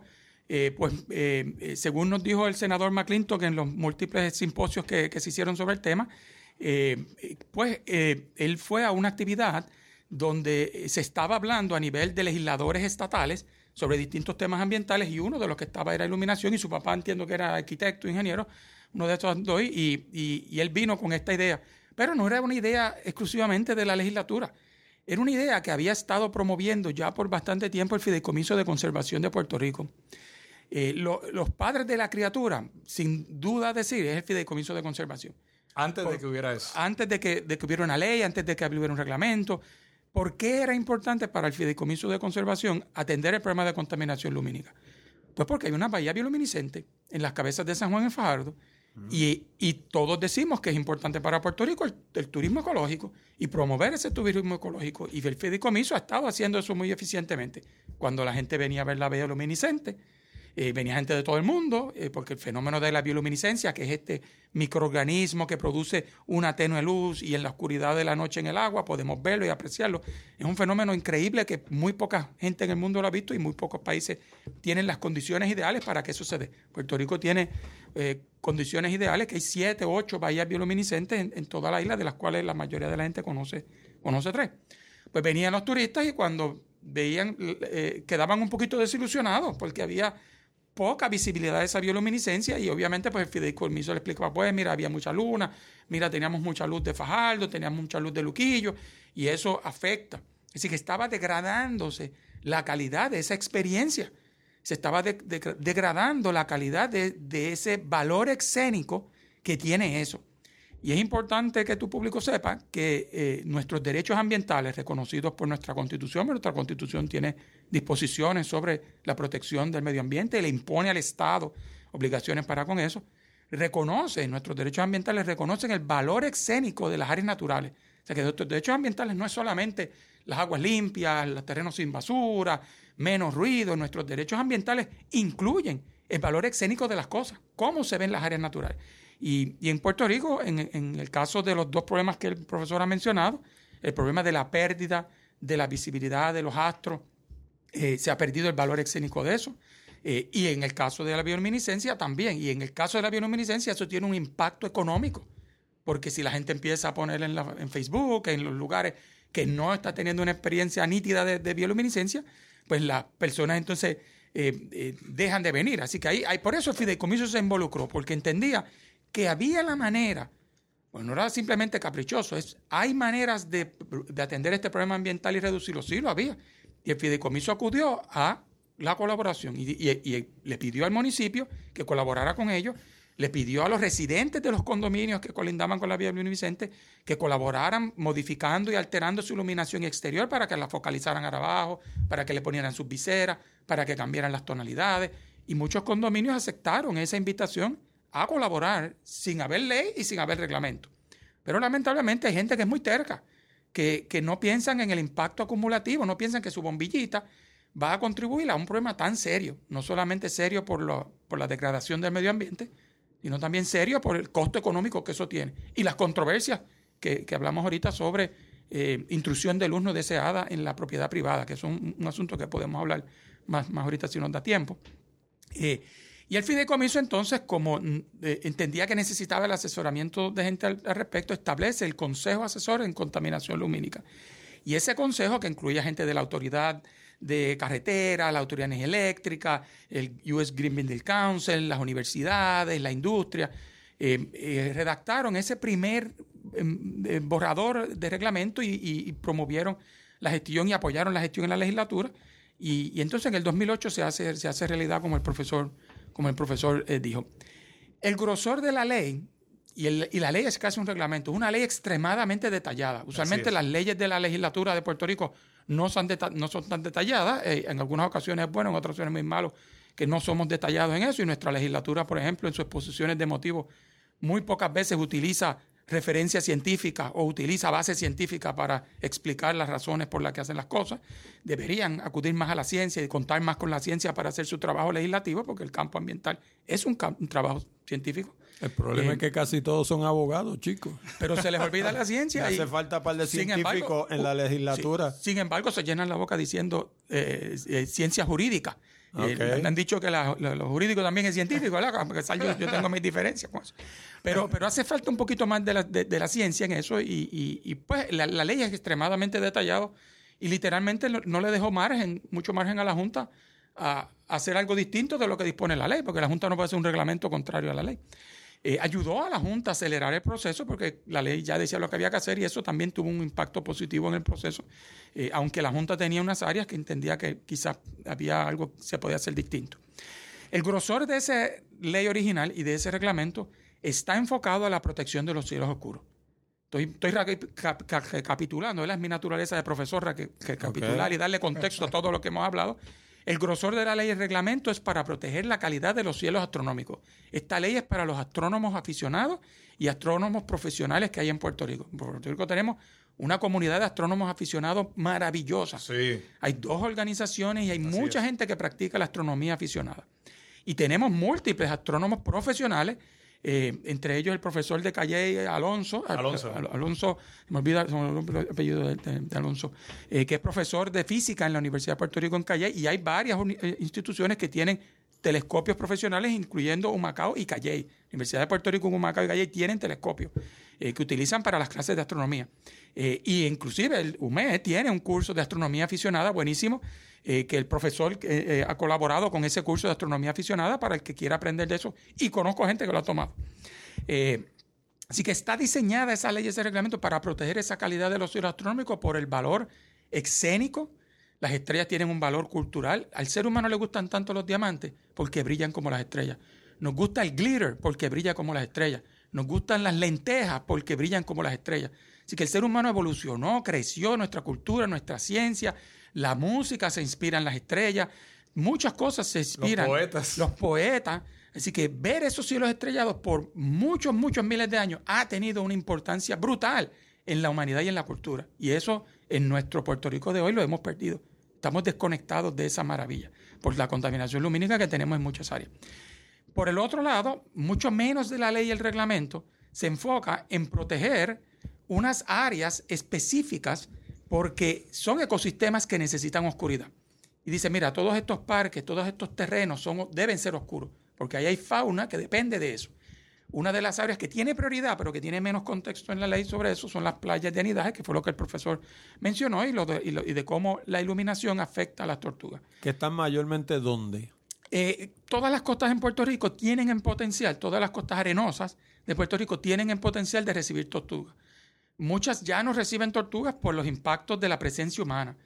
El problema, es, y quiero abundar a, a lo que el profesor dijo, el problema es que al igual que nosotros, mucho antes que nosotros, los reptiles que conocemos como tortugas evolucionaron a utilizar la luz tenue del reflejo del, del reflejo tenue de la luz de la luna, de la, del reflejo del sol sobre la luna, sobre el agua, para saber cuando voy a virar para atrás, porque necesito ir a la playa a poner los huevos porque no los puedo poner en otro lugar, los necesito ese lugar para hacerlo. Así que es un hábitat crítico. La tortuga no puede ponerlo en otro sitio que no, no sea una playa arenosa sí. con unas condiciones de, de alineamiento específico. Y en la oscuridad de una playa de noche, donde no había seres humanos allí fastidiando con luz, la tortuga sabía dónde estaba el agua porque podía ver ese tenue reflejo de la luna sobre el agua moviéndose, ese tingling, ese brillante. Y la, la espuma que se forma. Y la espuma, y entonces uh -huh. viraba para atrás y se orientaba. Así, así que tienen un instinto genéticamente predispuesto. No es algo que pueden aprender a ser distinto, está genéticamente codificado en su, en su existencia. Y cuando usted le pone un poste, le pone una luz, le pone una lámpara en la tierra, las pobrecitas dicen, ¿y ahora para dónde voy? Y empiezan a, dar bandas, a, moverse erráticamente buscando encontrar el agua. Hay veces que tienen suerte y lo logran antes de que salga el sol. Porque si el sol sale, pues cuando sale el sol, algunos días pueden volverse oriental y pueden ver y vuelven al agua.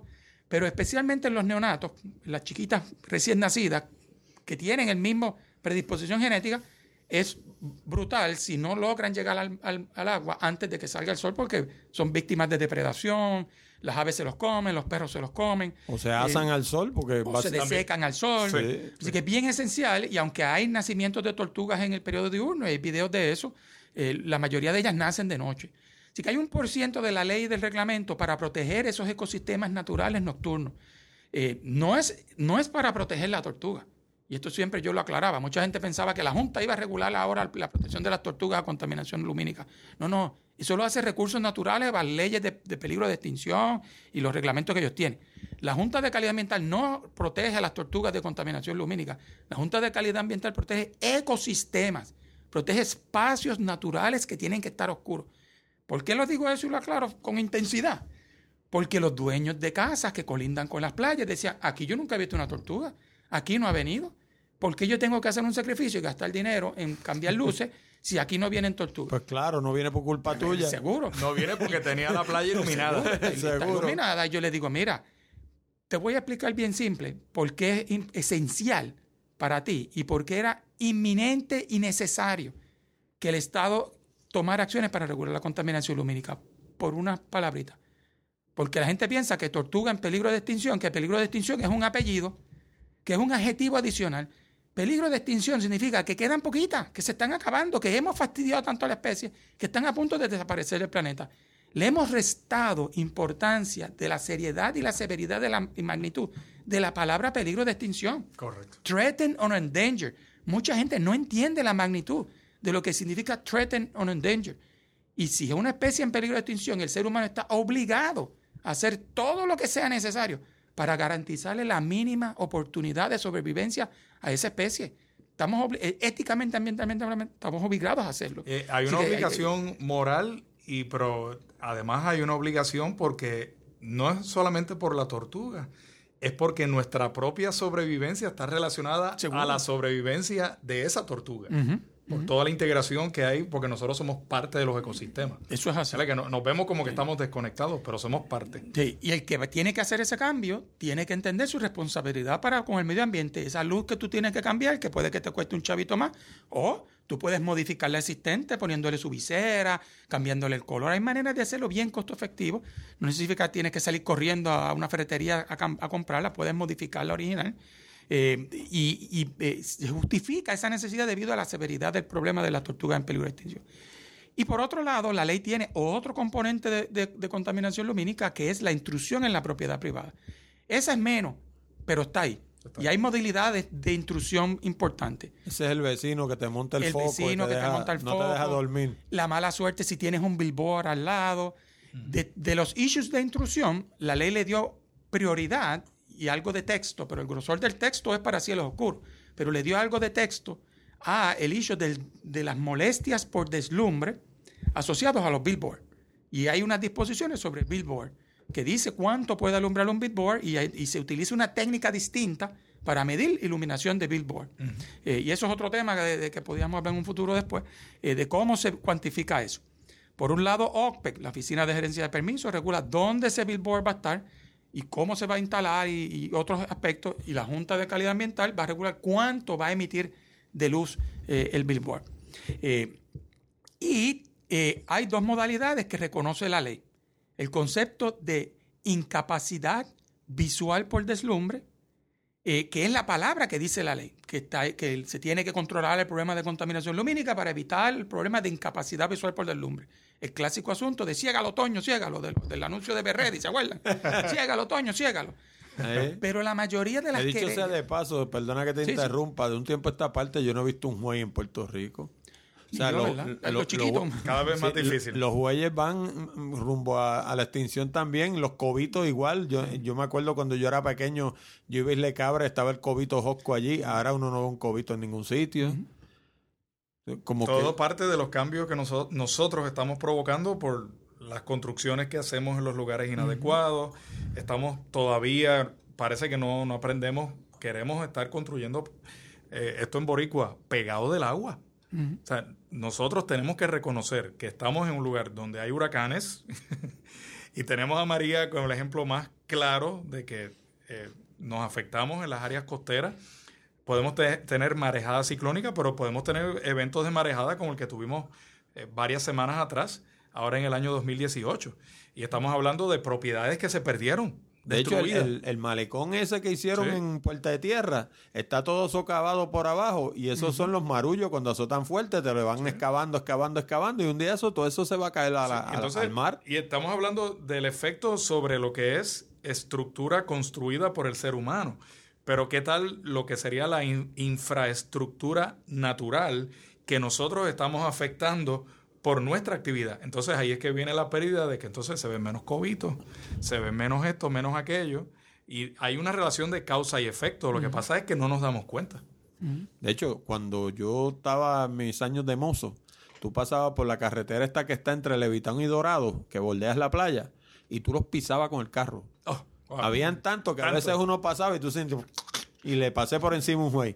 Y ahora no se ve un juez ni, ni por un remedio. Es increíble como hemos acabado con esa especie. Oye, yo pienso, aparte de los eh, tinglares y las tortugas que me diste como ejemplo, ¿hay otras especies que la luz excesiva le haga daño en el mundo, no, en el mundo animal, pero aparte de eso, en el mundo vegetal y inclusive a nosotros mismos los seres humanos? ¿A Sí. nosotros nos hace daño el exceso de luz también? Eh, sí, ahí podemos hablar de varias cosas. Si hablamos, por ejemplo, de otros animales, voy a dar un ejemplo. Hace unos años y tuve la oportunidad de tomar un videíto sobre eso. Había un, pájaro, eso fue allí en el área de Vega Baja, en el área urbana, y yo voy guiando dentro de- del centro urbano de Vega Baja y me percato que ese pájaro está volando alrededor de un foco de noche. Eran como las siete y media, ocho de la noche. Yo me detengo, le tomo eh, ese video y ese pájaro lo que estaba haciendo era comiendo. ¿Qué estaba comiendo? Mariposas. Mariposas que eran, estaban siendo atraídas hacia la luz Y él, pues, estaba dando el banquete del año comiendo mariposas allí.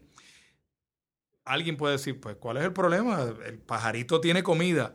Sí, pero ese no es el mecanismo natural de alimentación de esa especie. Va a llegar el momento que se acaben las mariposas. Exactamente. Entonces estoy hablando que estoy favoreciendo de manera artificial a que este prospere mientras es a costa de la otra especie. En, en la naturaleza, ese pajarito va a tener que pasar su trabajo y buscar su comida de noche. Pero entonces el efecto por este manejo, pues es este. Hay especies de plantas que se pueden afectar por la presencia de luz en horarios cuando no se supone que haya luz. No todas las especies de plantas se ven afectadas, pero hay especies que, sí se pudieran ver. De hecho, yo recuerdo de mi clase de botánica, en las plantas uno tiene el floema y el xilema. Sí. Y eso quiere decir que las matas por el día comen y por la noche excretan. La gente piensa que las, las matas no excretan, por el, creo que es por el silema que baja todo lo que es desecho de la planta y sale por las raíces. Y ellas están respirando también a través de, las hojas. Pues claro, si ellas detectan que está de día todo el tiempo, pues ese mecanismo se tiene que alterar. Entonces estamos hablando de que ahí habrá especies que pues, pueden manejarlo, pero habrá otras que, no. Eh, lo que son procesos de alimentación, ya mencioné un ejemplo, y lo que son los procesos de apareamiento de ciertas especies también se pueden ver alterados. Por ejemplo, un cucubano, una luciérnaga, que son especies distintas, eh, que el macho va a estar emitiendo esta lucecita tan linda que se ve en la oscuridad. Pues mire, ese es el sistema de comunicación de él diciéndole a la hembra, aquí estoy. Estoy ready. Pero entonces, si no hay, o sea, en las condiciones de oscuridad, porque entonces hay una invasión de luz en ese ecosistema, esa luz tenue que él emite va a ser más difícil, eh, va a ser más difícil de detectar. Resultado puede ser que la reproducción de esa especie, por dar un ejemplo, se ve afectada. Hay pájaros que vuelan de noche y chocan con edificios por los problemas de iluminación que hay en las áreas urbanas. Pájaros que mueren, porque chocó contra un edificio y hay lugares donde hay especies eh, migratorias que son cientos de miles y posiblemente millones de pájaros que migran de un lugar a otro del planeta y en esos procesos de migración muchos mueren por, por esta cuestión de la luz en las áreas urbanas. Y si hablamos de nosotros, los humanos, aunque la ley en Puerto Rico no reconoce los efectos de la luz sobre el ser, el ser humano y la salud del ser humano, eh, lo que estaba mencionando Alicia de, la invasión, de la intrusión de luz en los espacios nuestros, en nuestras casas, eh, hay una realidad. Nosotros, los seres humanos, nuestro cuerpo está diseñado para dormir, para descansar en condiciones de oscuridad. El mejor descanso nosotros lo vamos a poder tener en condiciones de oscuridad. O sea que esa luz excesiva afecta a los patrones de sueño. Puede afectar los patrones de sueño y les voy a decir un ejemplo hace ya unos posiblemente cuatro años atrás, cuatro o cinco años, salió uno de cantidad de estudios que hay sobre eh, luz y los seres humanos, pero este específicamente se enfocó en los efectos que puede tener la luz que emiten las pantallas de los teléfonos celulares, las pantallas de las computadoras y los televisores. No nos damos cuenta, pero emiten mucha luz azul. La luz azul eh, en términos de energía, es la de las que más energía tienen. Pero eso tiene un efecto en nuestro cuerpo. Nosotros tenemos lo que se conoce como el ciclo circadiano. Es el reloj biológico interno nuestro. ¿Y cómo es que se, se regula este reloj? Con la luz. Cuando nosotros nos exponemos a la luz, nosotros a, a través de nuestro ojo llega la información, hay luz, y yo no tengo manera de saber si es de día o de noche, eh, eh, él dice, hay luz. El cerebro entonces manda una señal a una glandulita bien pequeña y nosotros producimos una hormona en esa glandulita que es la que se conoce como la melatonina. Y hay personas que la compran porque tienen dificultades de sueño, van a la farmacia.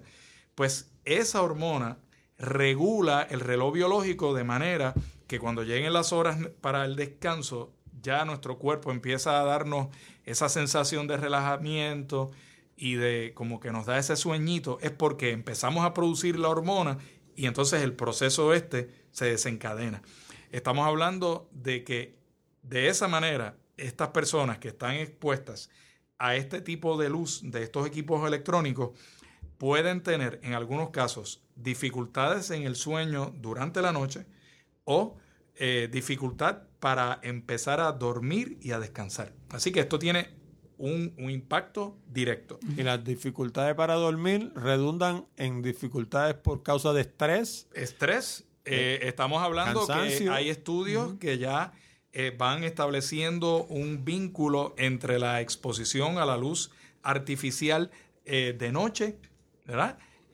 o, y estamos hablando de riesgos mayores en algunas personas de diabetes, riesgos de cáncer de mama, cáncer de próstata, específicamente en las personas que trabajan en ambientes iluminados cuando se supone que estén durmiendo. ¿Quiénes pudieran estar en esos ambientes? Por e, un ejemplo, una enfermera. O sea, esos son la gente que trabaja de, noche, de noche y duerme de día. Correcto. Un médico, una enfermera que están en una sala de emergencia que está completamente iluminada porque están trabajando y, es lo, sensato, esas personas simplemente por estar en esas condiciones ya se está viendo un nivel de riesgo más alto por, por eso, simplemente por exposición a la luz en horarios que se supone que estén descansando.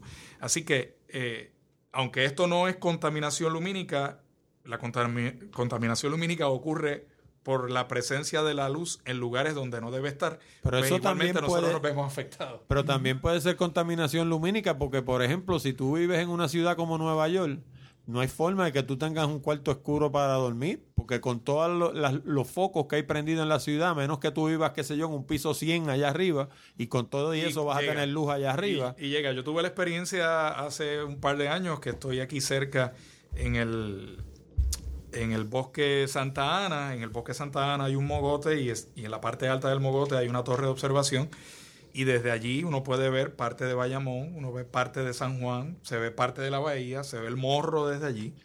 Eh, es un sitio privilegiado y yo ando con este amigo que practica la fotografía y de momento yo lo miro y yo le digo, yo te puedo ver. Nosotros no teníamos una linterna, nosotros estábamos disfrutando mirar el paisaje nocturno iluminado de, la zona urbana, pero entonces yo lo estoy viendo a él por toda la luz que llega de la ciudad estando en un lugar alto, ¿verdad? Porque es luz que se proyectó de abajo hacia arriba. No, y, se refleja de todas las particuladas que hay en el aire. Y teníamos un techo porque ese, esa torre tiene un techo. Así que era luz que estaba entrando de lado, pero dirigida en ángulo hacia arriba. Eh, así que esto es algo que, nos, que nos afecta de estas muchas maneras. Yo pienso lo que estaba diciendo Alicea en la cuestión de la cultura y hasta en la cuestión de la religión. Eh, si pensamos, por ejemplo, en lo que él estaba mencionando, y, y yo hago el contraste de, ¿tendrá un poeta la capacidad de admirarse mirando el cielo de noche y tener la inspiración para escribir, mirando un cielo que a lo mejor, y no estoy exagerando, lo que puede ver son dos o tres docenas de estrellas. Correcto. Versus un cielo inundado de estrellas de noche porque el cielo está oscuro. Y entonces traigo el ejemplo de un texto que hay en la Biblia que habla de Abraham. Y Abraham entonces en ese momento está teniendo un diálogo con Dios y Dios le dice, mira. Y entonces le dice, así va a ser tu descendencia. Y eh, Abraham en la religión del judaísmo y el cristianismo se le considera como el padre de la fe. Entonces, esa persona en ese momento no había tenido descendencia, pues le traen la atención a él, mira el cielo, mira el montón de estrellas, así va a ser la descendencia tuya. si lo a una persona que no había tenido descendencia. Si se lo hubiera dicho hoy en día, le hubiera dicho, le hubiera contestado, eso nada más. Eh, ah, pues voy a tener un par de, ah, voy a tener como 24 hijos, dos docenas de hijos voy a tener, que como quiero hubiera sido una cuestión milagrosa porque no, habían tenido hijos. Pero yo digo, hoy en día, a lo mejor si hubiera sido Abraham hoy en día y hubiera estado Abraham boricua aquí en Puerto Rico, pues a lo mejor Dios lo que hace es que le dice, vente, vamos a la playa y entonces le dice, mira la arena, así va a ser la descendencia tuya, porque mirando al cielo, la descendencia hubiera sido bien poca. Oye, ¿quieres aprender a redactar? Visita www.redaccioneficaz.com. ¿Existe alguna relación entre la contaminación lumínica y las culturas? Eh, sí, por lo que estábamos hablando, no hay una cultura en el mundo que no tenga un vínculo con el cielo de noche. Si vamos a cualquier lugar del mundo, vamos a ver expresiones culturales que son evidencia de esa relación que tiene el ser humano con su entorno de día y de noche. Y se va a ver en términos de escultura, se va a ver en las pinturas, se va a ver en los grabados eh, que la, gente hacen, ¿verdad? Los tipos, distintos tipos de arte que pueden hacer, en lo que escriben. Por eso, pero... En la música. Pero abunda más, digamos, hay más contaminación lumínica entre los chinos que entre nosotros, o entre los japoneses que entre nosotros, o entre los árabes que nosotros, entre los judíos que nosotros. Eh, bueno, en términos de lo que es el fenómeno de la contaminación lumínica, Correcto. eso es desafortunadamente, desde que se inventó la bombilla eléctrica, esto es un fenómeno mundial. ¿verdad? Estamos hablando de las zonas eh, o sea, que los árabes urbanas. Ilum, iluminan sus ciudades no, tanto totalmente. como nosotros. Si, si la gente que nos está escuchando busca en internet eh, fotos de satélite de distintas partes del mundo iluminados, va a ver, por ejemplo, en el norte de África, el área de Egipto, todo lo que es el área de los márgenes del río Nilo, okay. todo eso totalmente alumbrado. Totalmente alumbrado en esas imágenes que hablan por sí solas. De hecho, ahora que tú traes el tema, el tema de África, yo estaba pensando cuando hice este pro, cuando me preparé para este programa, una de las cosas que encontré fue el mapa este precisamente que enseña todas las partes del mundo donde está más contaminado eh, lumínicamente. Y todo el oeste de África está negro totalmente.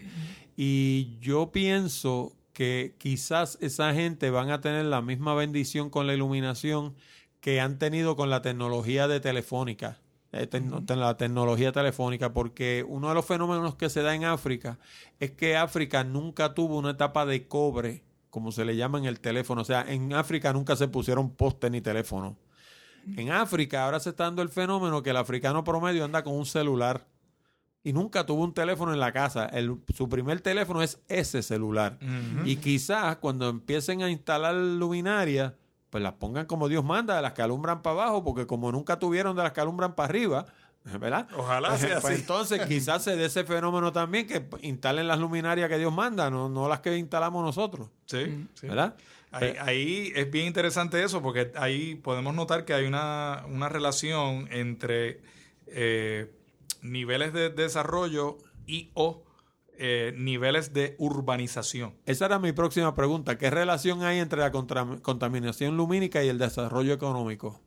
Eh, bueno, sí, yo no sé si vincularlo con desarrollo económico, pero yo lo miraría como crecimiento, ¿verdad? En el, en el caso de Puerto Rico, eh, nosotros tuvimos un proceso de electrificación y de que pasamos eh, desde finales de la década de los 20 en Puerto Rico, cuando entonces lo que eran estas compañías privadas de energía son eh, adquiridas, ¿verdad? Y se forma lo que era la Autoridad de Fuentes Fluviales, que en ese momento tenía otro nombre que no recuerdo. Puerto Rico Light and Power. Eh, por ahí se va llamaba, la cosa. Sí, sí. y entonces, pues, de esto que era privado, pues ahora hay un ente estatal que asume la responsabilidad de energizar la isla y empieza a llegar la, luz a distintos lugares, pero podemos, eh, ya hay incluso estudios que se han hecho donde se puede ver el contraste de el, los niveles de iluminación del cielo de noche y su relación con el desparrame urbano. Ya hay estudios que se han hecho donde se ha podido comparar los niveles de iluminación del cielo de noche, digamos, en el año 2000 versus el año 1990 porque aún en un, espacio, en un lapso de tiempo de 10, 15 años ha habido un desparrame, ¿verdad? La ciudad se ha ido expandiendo. Construimos al, al, hacia el lado, no para, no para arriba. Correcto, estamos construyendo hacia los lados con todo lo que implica eso en términos de impacto ambiental y de impacto humano y en la calidad de vida energético. Bueno, eso, eso es un tema en sí solo. Eh, pero que entonces porque estamos construyendo más y más y más fuera, estamos iluminando más y más hacia afuera, entonces hay una relación. Eh, desparrame de la ciudad, contaminación lumínica. ¿Cómo pudiéramos controlarlo? Haciendo lo que hemos estado hablando de iluminar los lugares de la manera correcta, dirigiendo la luz hacia abajo y que el diseño de las luminarias sea ese, que el diseño de la luminaria sea mirando hacia abajo, que no deje escapar luz hacia arriba, que tenga la visera que estaba mencionando Alicea. Eh, pensamos en la visera de una gorra. La, la, visera nos protege de la luz, pues aquí la visera protegería de que la luz vaya hacia arriba, en vez de la luz que viene del sol. Eh, y sí, definitivamente, hay una relación. Hay una relación. El reto nuestro es que si, Tenemos que, primero, tenemos que controlar el, tema eh, de lo que es el desparrame de las ciudades. Nosotros no podemos seguir en esa. Puerto Rico es una isla pequeña, tiene un territorio limitado y tenemos que proteger los lugares por el valor ecológico, pero también hay áreas productivas de terreno que las necesitamos para producir alimentos. Así que no podemos permitir ¿verdad? Que, que se sigan desparramando las ciudades con todas las consecuencias que esto tiene en términos del manejo de agua, los cuerpos de agua, todo. De hecho, yo cogí una clase de geografía cuando estaba en la universidad y el profesor que nos dio la clase nos dijo que los terrenos más fértiles de Puerto Rico es donde hoy en día está enclavada el área metropolitana. Eso era, bueno, el relato del rey. O sea, eran relato rey. Entonces, eran los terrenos más fértiles. Ahí pusimos nosotros el concreto. Y tenemos áreas todavía excelentes para agricultura, en el área de Lajas, en el área sur, por ejemplo, Santa Isabel, esos terrenos en esa área, a nivel de categoría mundial eh, para la agricultura. Oye, y hablando un poquito de conservación, eh, ¿cómo se llama? Ambiental. La contaminación lumínica es una forma de o sea, está relacionada con la conservación de, eh, energía. ¿Es, ¿Es, la contaminación lumínica un tipo de desperdicio? Sí, eh, lo es. Como mencionamos ahorita, es un reflejo del, mal uso de la electricidad y del, alumbrado. Es un desperdicio energético porque estás alumbrando en la dirección que no es correcta y si alumbras de más y si alumbras en horarios de manera continua, pues vas a, vas va a consumir energía. Eh, como dijo el profesor, y como eh, tú mencionaste también, el reglamento y la ley eh, requieren o, promueven de que haya estos sensores de, proximidad y de tiempo. Es una de las cosas que la ley y el reglamento le sugieren a, a los ciudadanos como mecanismo para poder alumbrarse para propósitos de seguridad, pero a la misma vez promover el ahorro energético. Una de las justificaciones que la ley puso para justificar el interés apremiante del Estado de fiscalizar la contaminación lumínica y exigir los cambios que eso necesitaba. Porque el Estado no puede privar de derecho y la iluminación que yo tengo es, mi derecho. Eh, y yo la puedo usar como a mí me dé la gana. El Estado puede alterar eso, ese, principio básico de mi posesión de iluminación y yo la uso como yo quiera, siempre y cuando tenga un interés apremiante de, de por qué se tiene que hacer distinto. Y en este caso, uno de los elementos que el Estado utilizó como interés apremiante para eso fue el ahorro energético, porque sabíamos que cuando la gente empiece a cambiar luminarias viejas, que llevan muchísimos años, a luminarias nuevas, donde hay en el mercado una gran variedad de luminarias nuevas que cumplen con lo que se conoce como el bulk rating, eh, que es un, sistema para clasificar cómo se propaga la luz a partir del origen. Así mismo, BUG, bulk rating. Eh, eh, es un, estándar internacional que dice cómo se propaga horizontal, vertical, los ángulos. Eh, pues la esperanza era que el mercado se vaya alineando a la práctica más moderna de iluminación y hay convenciones nacionales e internacionales sobre iluminación. Pero eso, eso ha sucedido, o sea, desde que pasaron la ley, ¿hemos visto algún progreso? Bueno, las nuevas generaciones de ingenieros y arquitectos se están capacitando y entrenando en el issue de nuevas técnicas de iluminación para issues de eficiencia energética, mejores usos de ellos y algunos eh, en su práctica lo han, lo han incorporado, pero nuestra generación de ingenieros y arquitectos locales eh, tienen que conocer mejor que existe una ley y que existe un reglamento. O sea, que a, sus prácticas que aprenden en la UPR o en la Politécnica o en las universidades donde se hace ingeniero arquitecto en Mayagüez, tienen que incorporar eh, ese concepto Y es un proceso que va lento, pero va a ser tan intenso como la Junta de Calidad Ambiental y la OPEC determinen. Si la Junta de Calidad Ambiental no hace su rol educador y de eh, eh, corrector para que se corrijan las cosas, y si la OPEC no trata con la prioridad que se tiene que tratar estos asuntos, pues eh, la probabilidad de que se incorpore estos, estas obligaciones en la práctica cotidiana de muchos de estos profesionales va a ser, va a ser menor. Así que es una, es una labor que tiene que hacer el Estado de exigirlo y de las clases profesionales que tienen que asegurarse de llevar ese mensaje de manera continua. pero, sí. Ajá, pero todavía yo quisiera entender bien. O sea, si yo cojo una luminaria, se dice que una luminaria normal pues qué sé yo, de 100% de iluminación que produce, pues qué sé yo, a lo mejor 60% se está perdiendo, no sé cuál es el por ciento exacto. Puede variar. Porque, porque de la forma que está construida, la mitad de la luz va hacia arriba. Pero entonces la pregunta mía es, si yo la pongo a que alumbre toda hacia abajo, diseñando una luminaria mejor pensada, eso hace que yo pueda usar una bombilla que alumbre menos. Y entonces gaste, gaste menos energía dos veces. Primero porque es de LED, segundo porque alumbra menos. Sí. sí. Eh, eso es parte del concepto de la eficiencia, porque entonces si estamos hablando que, por ejemplo, eh, una bombilla, eh, vamos a pensar en una pequeña, que sea el equivalente a una de 100 vatios, de las que nosotros utilizábamos antes en la casa de luz incandescente. Okay. Pero ahora una de LED pudiera estar posiblemente el consumo entre unos 14 o 20 vatios. Ya eso implica una reducción de por lo menos un 75% en, potencia y por lo tanto en, consumo energético. Si eso entonces yo lo uno a la cuestión de que yo esté con un diseño correcto, pues entonces yo puedo hablar de una proporción similar. Hay quizás algo relacionado a lo que hablamos ahorita de las superficies que pudiera ser pues, un, tema difícil de controlar, que es la, cantidad de luz que nosotros pudiéramos estar eh, reflejando desde la superficie y esa, pues yo pudiera decir que quedaría casi imposible de controlar. Pero como nosotros podemos controlar la cantidad de luz que nosotros emitimos, incluyendo alumbrando correctamente hacia abajo, porque entonces si yo puedo iluminar esta mesa con estas dos lamparitas que tengo ahora mismo, que de hecho son LED, son tubos LED, lo que nosotros tenemos aquí, pues eh, ahora no tengo cuatro. Ahora estoy haciendo el mismo trabajo, tengo el mismo nivel de iluminación con dos. Que no caigamos en la paradoja que mencioné y que el profesor Alicea también mencionó, la paradoja de Jevons.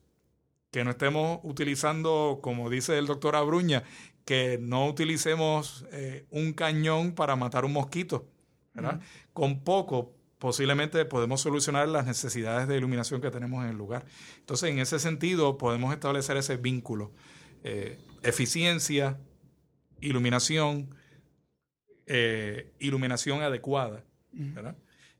Así que lo podemos aplicar en nuestra casa, por ejemplo, dentro de la casa. Si usted lo que va a iluminar es una mesita por ejemplo, en mi casa hay una mesita de comedor pequeña de cuatro mesas y encima hay, una, hay una de cuatro sillas. Eh, encima hay una lámpara. Ok. Pues yo no voy a poner en esa lámpara una bombilla equivalente a 100 vatios. ¿Por qué? Porque lo que yo quiero iluminar es la mesa. Pues que yo hice, pues yo compré una bombilla equivalente a 40 vatios, pero es LED. Entonces el consumo es aproximadamente como unos 4 o 4.5 vatios en términos de potencia. ¿eh? Entonces, un lugar pequeño, menos iluminación. Un lugar grande, más iluminación, bien dirigida. y, para ejemplos de, tipos de luminarias que la gente puede adquirir para sustituir su alumbrado exterior, eh, puede eh, visitar la página de Puerto Rico Brilla Naturalmente, que el Fideicomiso tiene una, una página que se llama Puerto Rico Brilla Naturalmente eh, eh, o Puerto Rico Brilla para la Naturaleza, que fue el número, nombre que le pusieron. Y en la misma página de la Junta de Calidad Ambiental, eh, te pone Junta de Calidad Ambiental y va al área de áreas programáticas. Y dentro de áreas programáticas está el área de control de ruido y contaminación lumínica. Y ahí hay información eh, de qué tipo de luminario usted puede adquirir. La Junta de Calidad Ambiental tiene una guía de iluminación que en PDF que usted puede llamar a la Junta de Calidad Ambiental y requerirla. Y hay unos ejemplos eh, que la industria reconoce de cómo tiene que ser esa bombilla, eh, cómo tiene que ser ese, esa, esa, cuando hablamos de luminaria nos referimos a la totalidad, ¿verdad? Nos referimos a su cajoncito, a lo que yo le digo el cucurucho, y a su aparato eh, que produce la, la, luz, ¿verdad? y hay muchos ejemplos de, de cómo, cómo, yo puedo ir a una ferretería a buscar la, la luminaria correcta. existe la tecnología para eso, es cuestión de que el ciudadano haga la decisión correcta, se oriente y busque lo que necesita eh, eh, sin eh, estar en violación de la ley. Hay algo que me gustaría añadir a lo que el, compañero aquí estuvo mencionando hace unos minutos. tenemos la Junta de Calidad Ambiental que está cumpliendo una función, tenemos a la Oficina de Gerencia de Permisos, la OCPE, que cumple otra dimensión de la función gubernamental. Pero en todo esto hay una realidad y es que el gobierno tiene unos recursos humanos limitado, ¿verdad? No tiene un, batallón de personas listas para salir a la calle a esto. Hay unas personas muy capacitadas, pero no hay la capacidad en términos de gente porque cuántas luminarias hay en Puerto Rico. Así que de lo que estamos hablando es que los ciudadanos orientados, educados, pueden hacer una gran diferencia porque bajo la ley se establecen criterios de lo que es cuestiones de cumplimiento incluyendo como la ley viene a ser parte de lo que es la política pública ambiental de Puerto Rico, eh, se establecen penalidades para lugares donde estén provocando estos problemas. Puede haber un ciudadano que haga una querella y la Junta de Calidad Ambiental va a darle curso eh, con el proceso administrativo que corresponde y si aplica, pues entonces puede ser que a lo mejor lo único que se haga sea darle una orientación a la persona, pero puede ser el caso de que se le imponga alguna multa. Y como es parte de la política pública ambiental, eh, si no estoy incorrecto en el dato, la, multa pudiera llegar al extremo de unos 50 mil dólares por 25. 25 mil por violación por día. Así que estamos hablando que eso puede tener un efecto acumulativo. Si son dos violaciones y se le impone a la persona el máximo, pues entonces estamos hablando de una cantidad de dinero que va creciendo. Eh, Sin embargo, una, una de las cosas que yo he notado, y eso lo, lo ve uno cuando viene en algún avión hacia Puerto Rico, en Puerto Rico no ve parques de noche encendidos que no hay nadie jugando. No hay nadie jugando. La ley establece también criterios para eso. Ve edificios donde las oficinas están prendidas y son las 11 de la noche, a la 1 de la mañana. Obviamente no hay nadie trabajando ahí tampoco. Eh, y entonces eh, ahí tienes, como digo yo, eh, blancos fáciles, o sea, cosas que, tú puedes resolver con, o sea, no, hay que ser un astrofísico para resolver eso. O sea, estas otras cosas que hemos estado hablando, pues requieren un poquito más de inversión en términos de dinero y de personal, pero encargarse de que un parque no esté prendido cuando no tiene que estar prendido tiene que tener una solución más fácil. Y, ese es otro de los, energía. gastos municipales. los peligros del LED porque como cuando la energía era cara y nos costaba mucho la luz, porque las luminarias eran malas y, consumían mucha electricidad, no era, no era suficiente el incentivo para que los apagaran, el costo energético. Y ahora si los movemos a LED, ahora menos los van a pagar, porque no van a pensar en el antes el costo energético no era suficiente incentivo para que los apagaran, ¿verdad? Eh, así que el LED, el LED es muy bueno, yo no, nosotros no tenemos objeción al LED, pero la gente tiene que hacer uso de ese LED, quizás ahora que lo, van a usar, que, empiece a usarse en, escenario público exterior, porque en el escenario privado se estado usando por mucho tiempo. Cuando pase de manera eh, general y continua a uso público por los municipios, por el Estado, eh, pues probable que entonces jamás nadie apague porque van a decir, bueno, es que la, eso casi no consume, no estoy, gastando menos.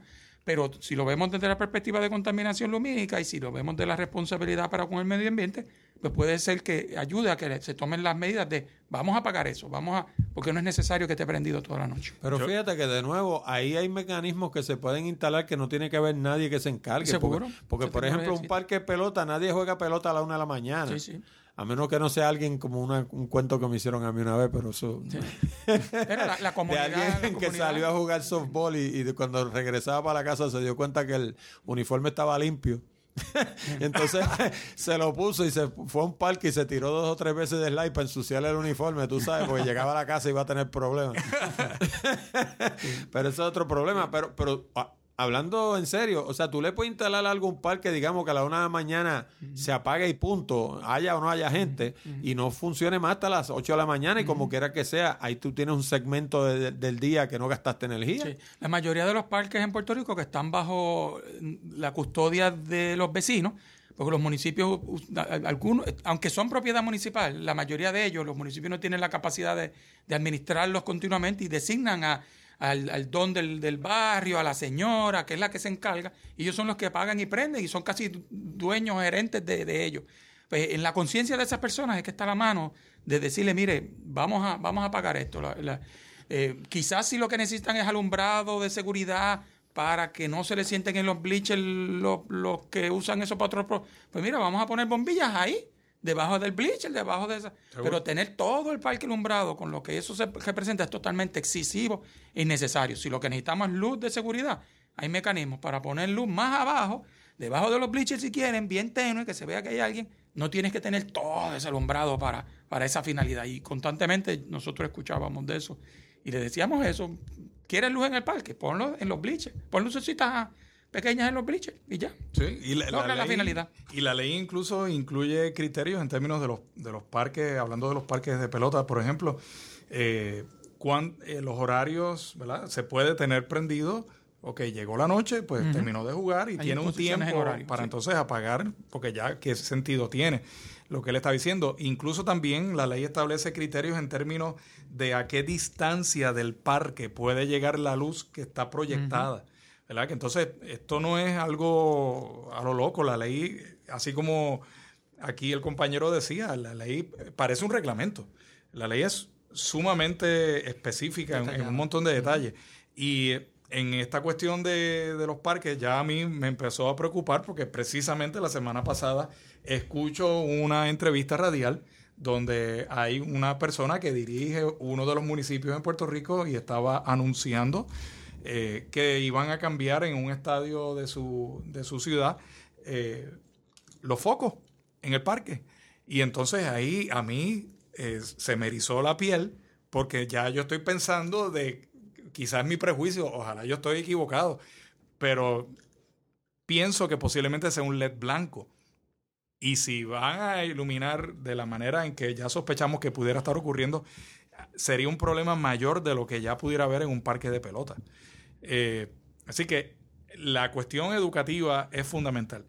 Y la cuestión educativa es fundamental incluyendo para nosotros poner a cumplir al propio gobierno a nivel estatal y a nivel municipal. Porque esos son los más que dan los edificios Por- prendidos. Bueno, eso por un lado, pero o sea, yo he visto proyectos eh, hechos después de la aprobación de la ley, después de que la ley entrara en vigor, después que se aprobara el reglamento y está en violación. Y entonces, ¿qué pasó ahí? Se le dio un permiso. Eh, entonces pregunto, posiblemente todo estaba en ley, Era un amigo del alma. pero no, o a lo mejor se decidió por alguna razón hacer algún cambio en ese sistema de iluminación, pero ese cambio no se reportó a la oficina de gerencia de permisos, la oficina nunca se enteró, si no hubo alguien haciendo una inspección posterior a cuando se hicieron esos cambios, pues entonces se quedó eso ahí en violación de la ley. Entonces, la utilización de fondos públicos eh, de una manera incorrecta porque se está violando una ley y la idea de la ley eh, no es penalizar, la idea de la ley de cualquier ley es establecer un orden en la sociedad y que haya una convivencia sana para todos los ciudadanos. ¿verdad? Entonces, eh, hay cantidad de oportunidades de cosas para hacer. La ley también establece un periodo de transición para las luminarias públicas. Ese tiempo está corriendo. Cuando se hizo la última enmienda, que fue en el año 2014, pues se le restauró el periodo de transición para específicamente las luminarias públicas. 20 años de transición, pero si ya estamos en el 18 y fue en el 14 que vino ese cambio, estamos hablando que le quedan 16 años para estar en cumplimiento. ¿verdad? Así que los municipios, las agencias de gobierno a nivel estatal necesitan establecer estos planes de transición para que ahora aprovechar que se va a hacer el cambio a la tecnología LED, pues se haga de la manera correcta, de manera que se logre la eficiencia en el uso de energía, pero que se logre también contribuir a la solución de, un problema a la prevención, el control de la contaminación lumínica. De lo contrario, vamos a estar hablando de aquí a 20 años de un problema, como decía el compañero, peor de lo que tenemos hoy, simplemente porque cambiamos a una tecnología que podemos estar utilizando de forma inadecuada.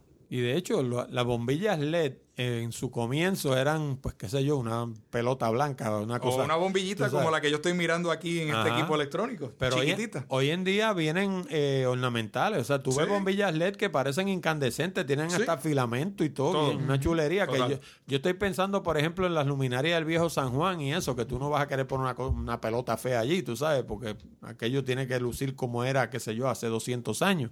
Pero hay, para eso también hay luminarias bonitas, con, tú sabes, como Dios manda. Hay diseños de, de luminarias, por ejemplo, en el viejo San Juan nosotros tenemos faroles. Tenemos, por ejemplo, un lugar como es la, Plaza Colón, que no tiene faroles, que lo que tiene son eh, luminarias tipo globo. En ese caso es no. Punto y se acabó. Eso hay que cambiar. Tipo globo es no. ¿Por qué? Porque toda la luz, bueno, casi toda la luz se sale en todas direcciones. Y, yo tengo una foto que yo la uso en, en las charlas que doy, que es una, tipo globo y se ve todo el área de sombra alrededor del poste donde está montada la luminaria. Y, llegué al punto de medir niveles de iluminación y era una cosa increíble. Pero que eh, eh, allí en el caso del viejo San Juan, por ejemplo, tipo globo, pues no, ya sabemos, la sacamos de la fórmula. Las que son tipo faroles, pues el detalle es el diseño.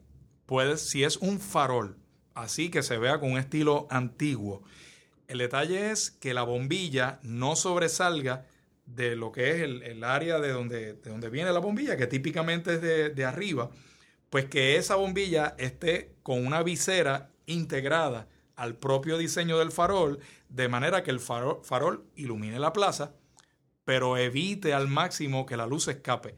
Si es como están muchos de esos faroles hoy en día, por el propio diseño, pues mucha de la luz se pierde hacia arriba. O sea que entonces podemos armonizar el diseño arquitectónico antiguo, ¿verdad? Porque entonces ya estamos hablando que es una zona histórica. Hay unas cuestiones que deben estar presentes, pues qué tal si podemos hacerlo. ¿Por qué? Porque existe.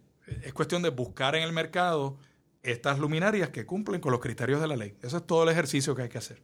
Y eso del viejo San Juan me trae a la pregunta de la UNESCO. De la UNESCO. sí, yo tengo entendido que la UNESCO se ha involucrado en todo el asunto de la contaminación lumínica. ¿Qué ustedes saben de eso? Eh, sí, eso es algo que es eh, ya durante unos cuantos años se ha estado trabajando. Eh, ya hubo incluso una celebración recientemente, si no recuerdo fue en el año 2015, que fue el año de la luz y de las tecnologías basadas en luz a nivel de las Naciones Unidas, ¿verdad? La UNESCO envuelta en esto por la cuestión de la práctica de la astronomía y de lo que es la luz en términos, el uso de la luz en términos tecnológicos. Pero vinculado a eso viene el tema de la contaminación lumínica. Ya hay declaraciones que hablan de la oscuridad de la noche como patrimonio de la humanidad. Por el vínculo que tiene con lo que estábamos hablando minutos atrás con la cultura porque, porque hay esta relación. Lo bueno de esto es que como ya organizaciones internacionales como esta están trayendo el tema de alguna manera, esto poco a poco va calando en las mentes de los ciudadanos, pero también en las mentes de los ciudadanos que son parte del gobierno. Así que esto con el paso del tiempo puede ayudar, pero el, interés nuestro aquí ya en, calidad de, de cofundadores de lo que es ACOPRI, la Asociación Cielos Oscuros Puerto Rico, es eh, estar en este tipo de actividad, de llevar la educación para que la gente reconozca, sí, mira, efectivamente tenemos este problema. Mucha gente lo sabe, yo diría que una gran parte de la población lo sabe. Quizás es la cuestión de, de que no saben cómo trabajarlo. Quizás no saben que hay una ley, pero sí ya se han dado cuenta de que, mira, yo me acuerdo cuando yo era nene, que en el pueblo de donde yo vengo, antes yo podía ver las estrellas y ahora donde vivo no las veo, ¿verdad? Muchos ciudadanos han cobrado conciencia. Los grupos ambientalistas, específicamente como los grupos tortugueros, también están ejerciendo una función bien importante porque ellos están entre los afectados por lo que ocurre en los ecosistemas y a estas especies como las tortugas que mencionamos que están en peligro de extinción. Así que ellos tienen un interés particular en que se atienda el tema.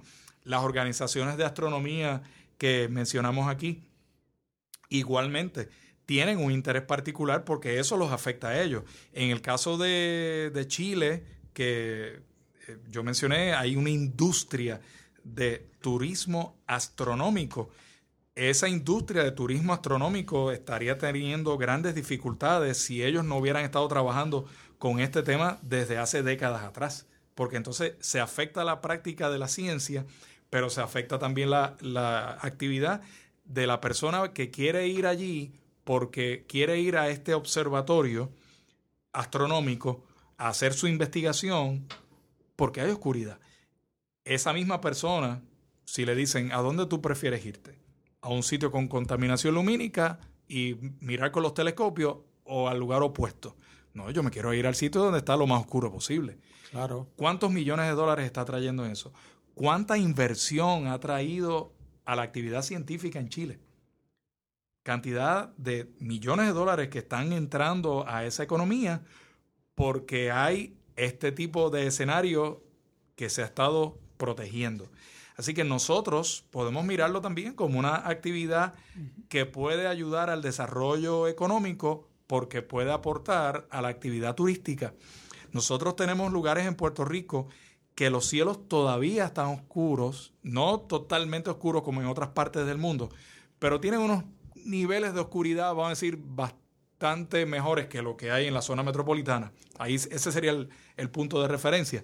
Pero ¿qué tal si nosotros pudiéramos tener lugares como ese? Pues vamos a mencionar.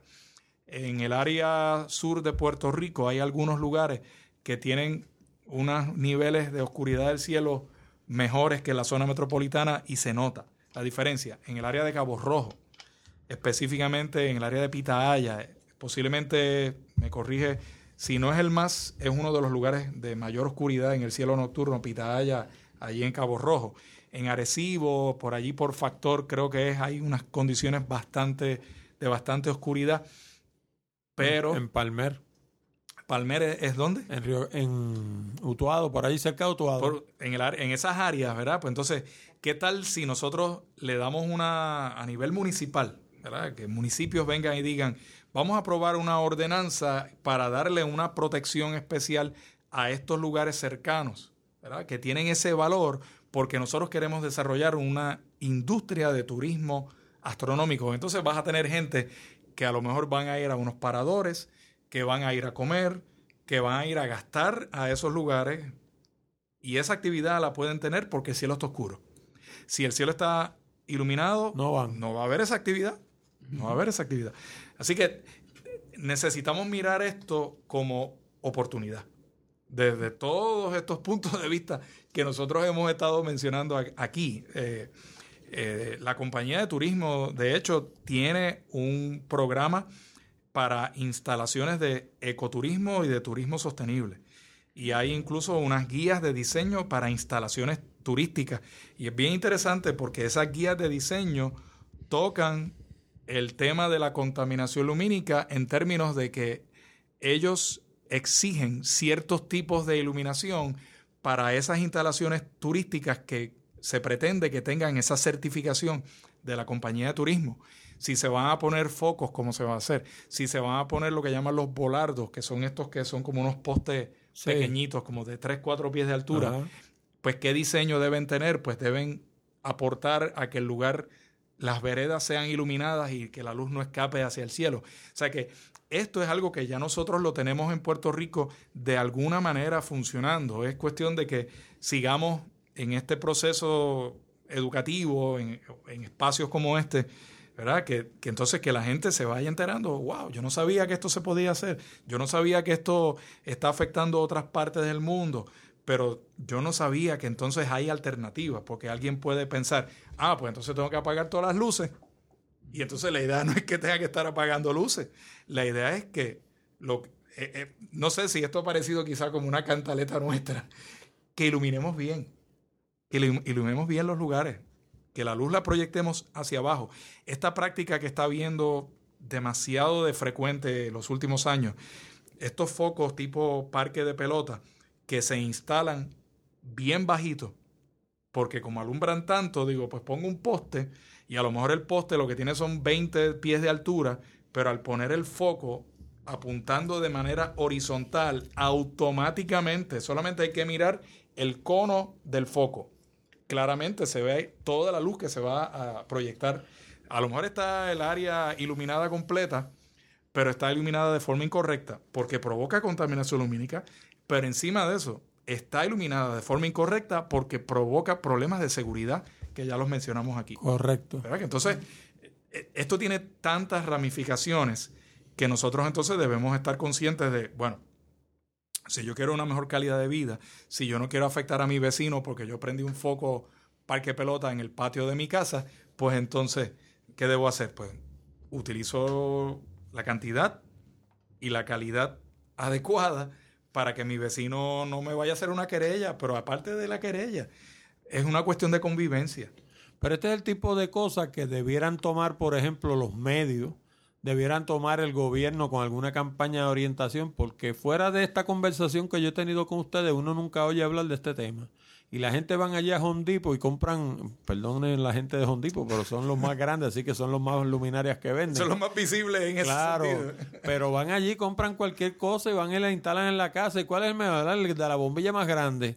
Este, Sí, tú sí. sabes, porque no hay quien los oriente tampoco, Sí, tú eh, sabes. Ahí eh, quizás un poco algo que yo pienso que pudiera eventualmente, ¿verdad? En este momento no está madura la cosa, pero yo pienso que eh, podrá, podrá llegar el momento en que esto llegue al mercado eh, ya así masivo, como ¿verdad? este tipo de compañía que, que tiene tantos clientes en Puerto Rico, Estados Unidos. eh, que, por ejemplo, nosotros tenemos el programa eh, Energy Star. Ajá. Y eso yo creo que mucha gente lo conoce. Sí, eso es lo que Y- le ponen a las neveras y a los acondicionadores de aire y ¿Qué, eso. qué equipo es el que tiene eso? Pues el equipo que cumple con unos criterios mínimos de eficiencia en el uso de energía. ¿verdad? Y ese tiene esa bombilla, esa lámpara, esa nevera, eh, esa lavadora, pues puede tener ese sello. Hay otro sello que eh, fue creado también por el gobierno de Estados Unidos, que es el programa WaterSense, que en este caso son sistemas de, de plumas, ¿verdad?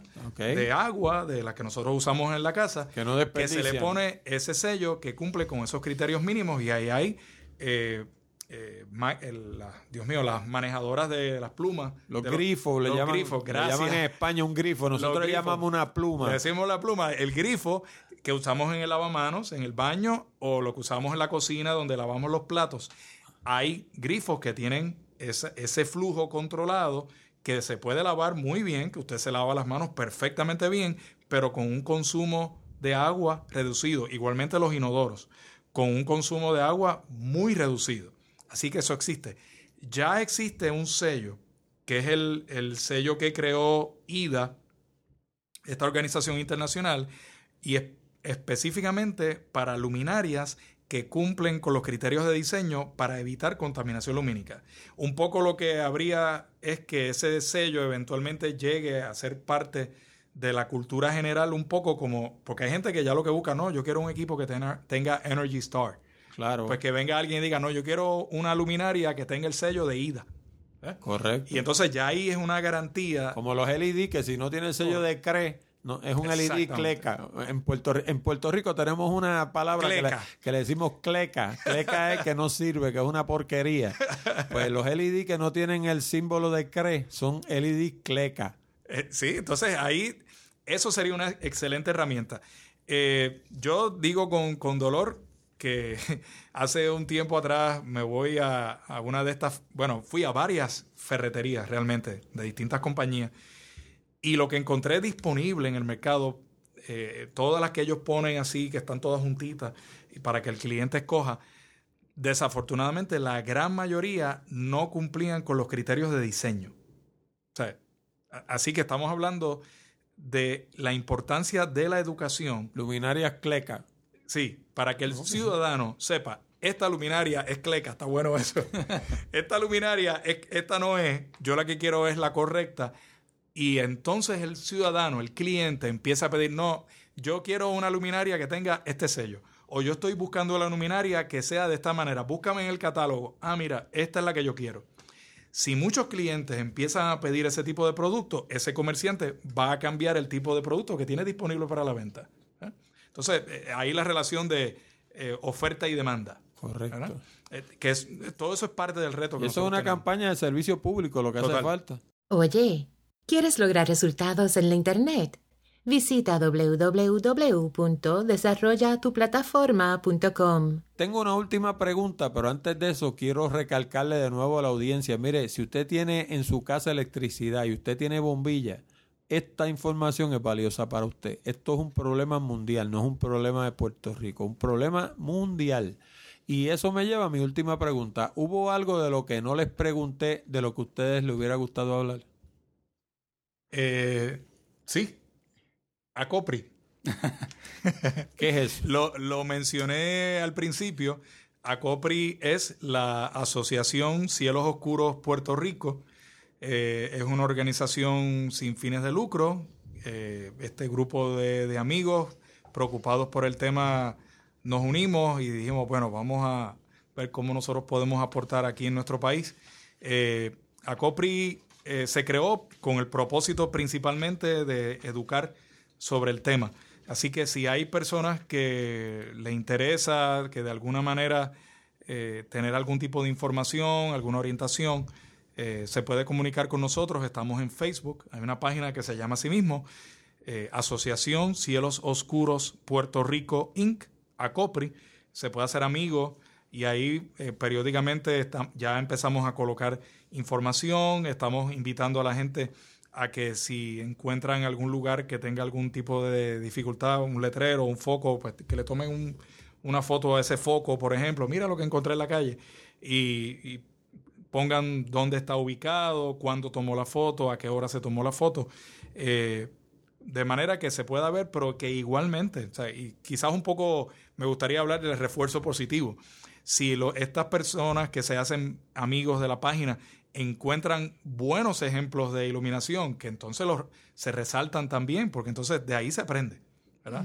De, de esos lugares que están correctamente iluminados, de un- una valla publicitaria que la luz se está emitiendo de la mejor manera, que es de arriba hacia abajo. Pues mira, eso hay que dejarlo saber a la gente, que hay compañías que están haciendo esto de la manera adecuada y, y más en cumplimiento con, con la ley. ¿Verdad? De hecho, y, y eso pues no, bueno, tiene que ver muchísimo si vamos a ver, pero eh, bill- hay billboards de estos que yo entiendo que son hasta peligrosos. O sea, el que tenían En en la Valdoriotti, y donde yo digo allí en la curva de la Valdoriotti, que todo el mundo sabe dónde es eso, donde está la iglesia de Font, pues en el otro lado, mirando para allá, para la base Muñiz, allí había un billboard que cuando tú pasabas, eso era como si tú tuvieras un meteoro que viniera de frente para donde ti.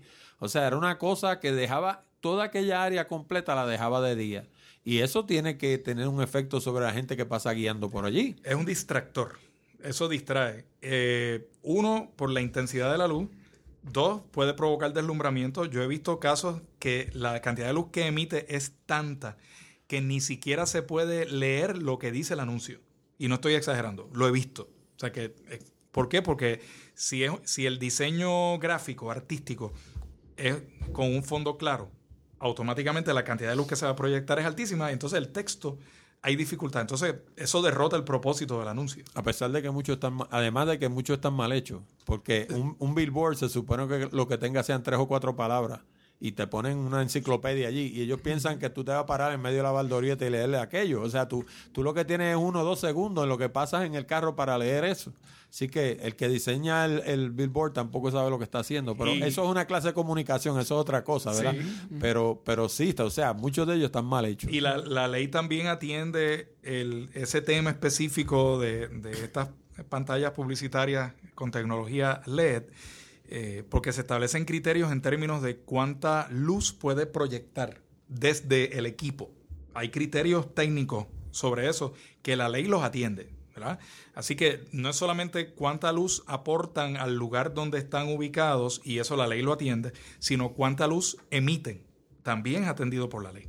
Y yo estoy seguro que con los, con los eh, debe suceder algo similar a lo que sucede cuando hablábamos del, del ruido ambiental, de que si yo pongo un billboard brillante y viene fulano a poner el de él, lo va a poner más brillante que el mío porque miren el de él, y viene el otro y pone el de él, y cuando vienes a ver, entonces sí que tienes un problema, que es lo que pasa, por ejemplo, en Times Square, en Nueva York. En Times Square tú puedes estar allí a las 1 de la mañana y parece que son las 12 del día. De tanto billboard que está encendido, aquello allí no hace falta ponerle un poste. No hace falta. No, básicamente con la, con la luz de los billboards nada más se ve. Bueno, eh, con esto damos terminada la entrevista. Le doy las gracias a los profesores Rafael Caballero y José Alicea Pou. Les voy a dar a ambos una asignación y es que yo en los programas siempre incluyo una sección de enlaces. Y estas asociaciones que me han mencionado, si son tan amables, eh, yo le di mi tarjeta, me las pueden enviar el enlace por email y yo lo incluyo en el programa cuando lo coloque en la internet para que la gente sepa, mira, aquí puedo obtener información, aquí, aquí, acá. Excelente. Porque, porque este es el tipo de cosas que el grueso de la gente ni piensa en esto. Esa es la realidad. O sea, en esto piensan la gente que están ligados a los asuntos ambientales y eso, pero el ciudadano común no se le ocurre que esa luminaria que él tiene en el patio eh, le hace daño a las tortugas o a los pajaritos ni nada de esas cosas. Él lo que quiere es que el patio alumbre y que vea, que salga afuera y vea bien. Y para ori- orientarlos como Dios manda, pues yo le incluyo esos enlaces. Le digo, mira, aquí puedes ir a buscar la información también. Aparte de lo que se incluyó en el programa, eh, puedes buscar aquí información también. De nuevo, no puedo más que darle las gracias y dejarles Gracias saber que Gracias. tienen las puertas abiertas del programa para este y cualquier otro tema que quieran tocar. Así Muy que, agradecido. Muchas gracias. Bien, amigos, y en efecto, les estoy incluyendo los enlaces en la sección de enlaces del programa 0259, hablando de tecnología.com, diagonal 0259.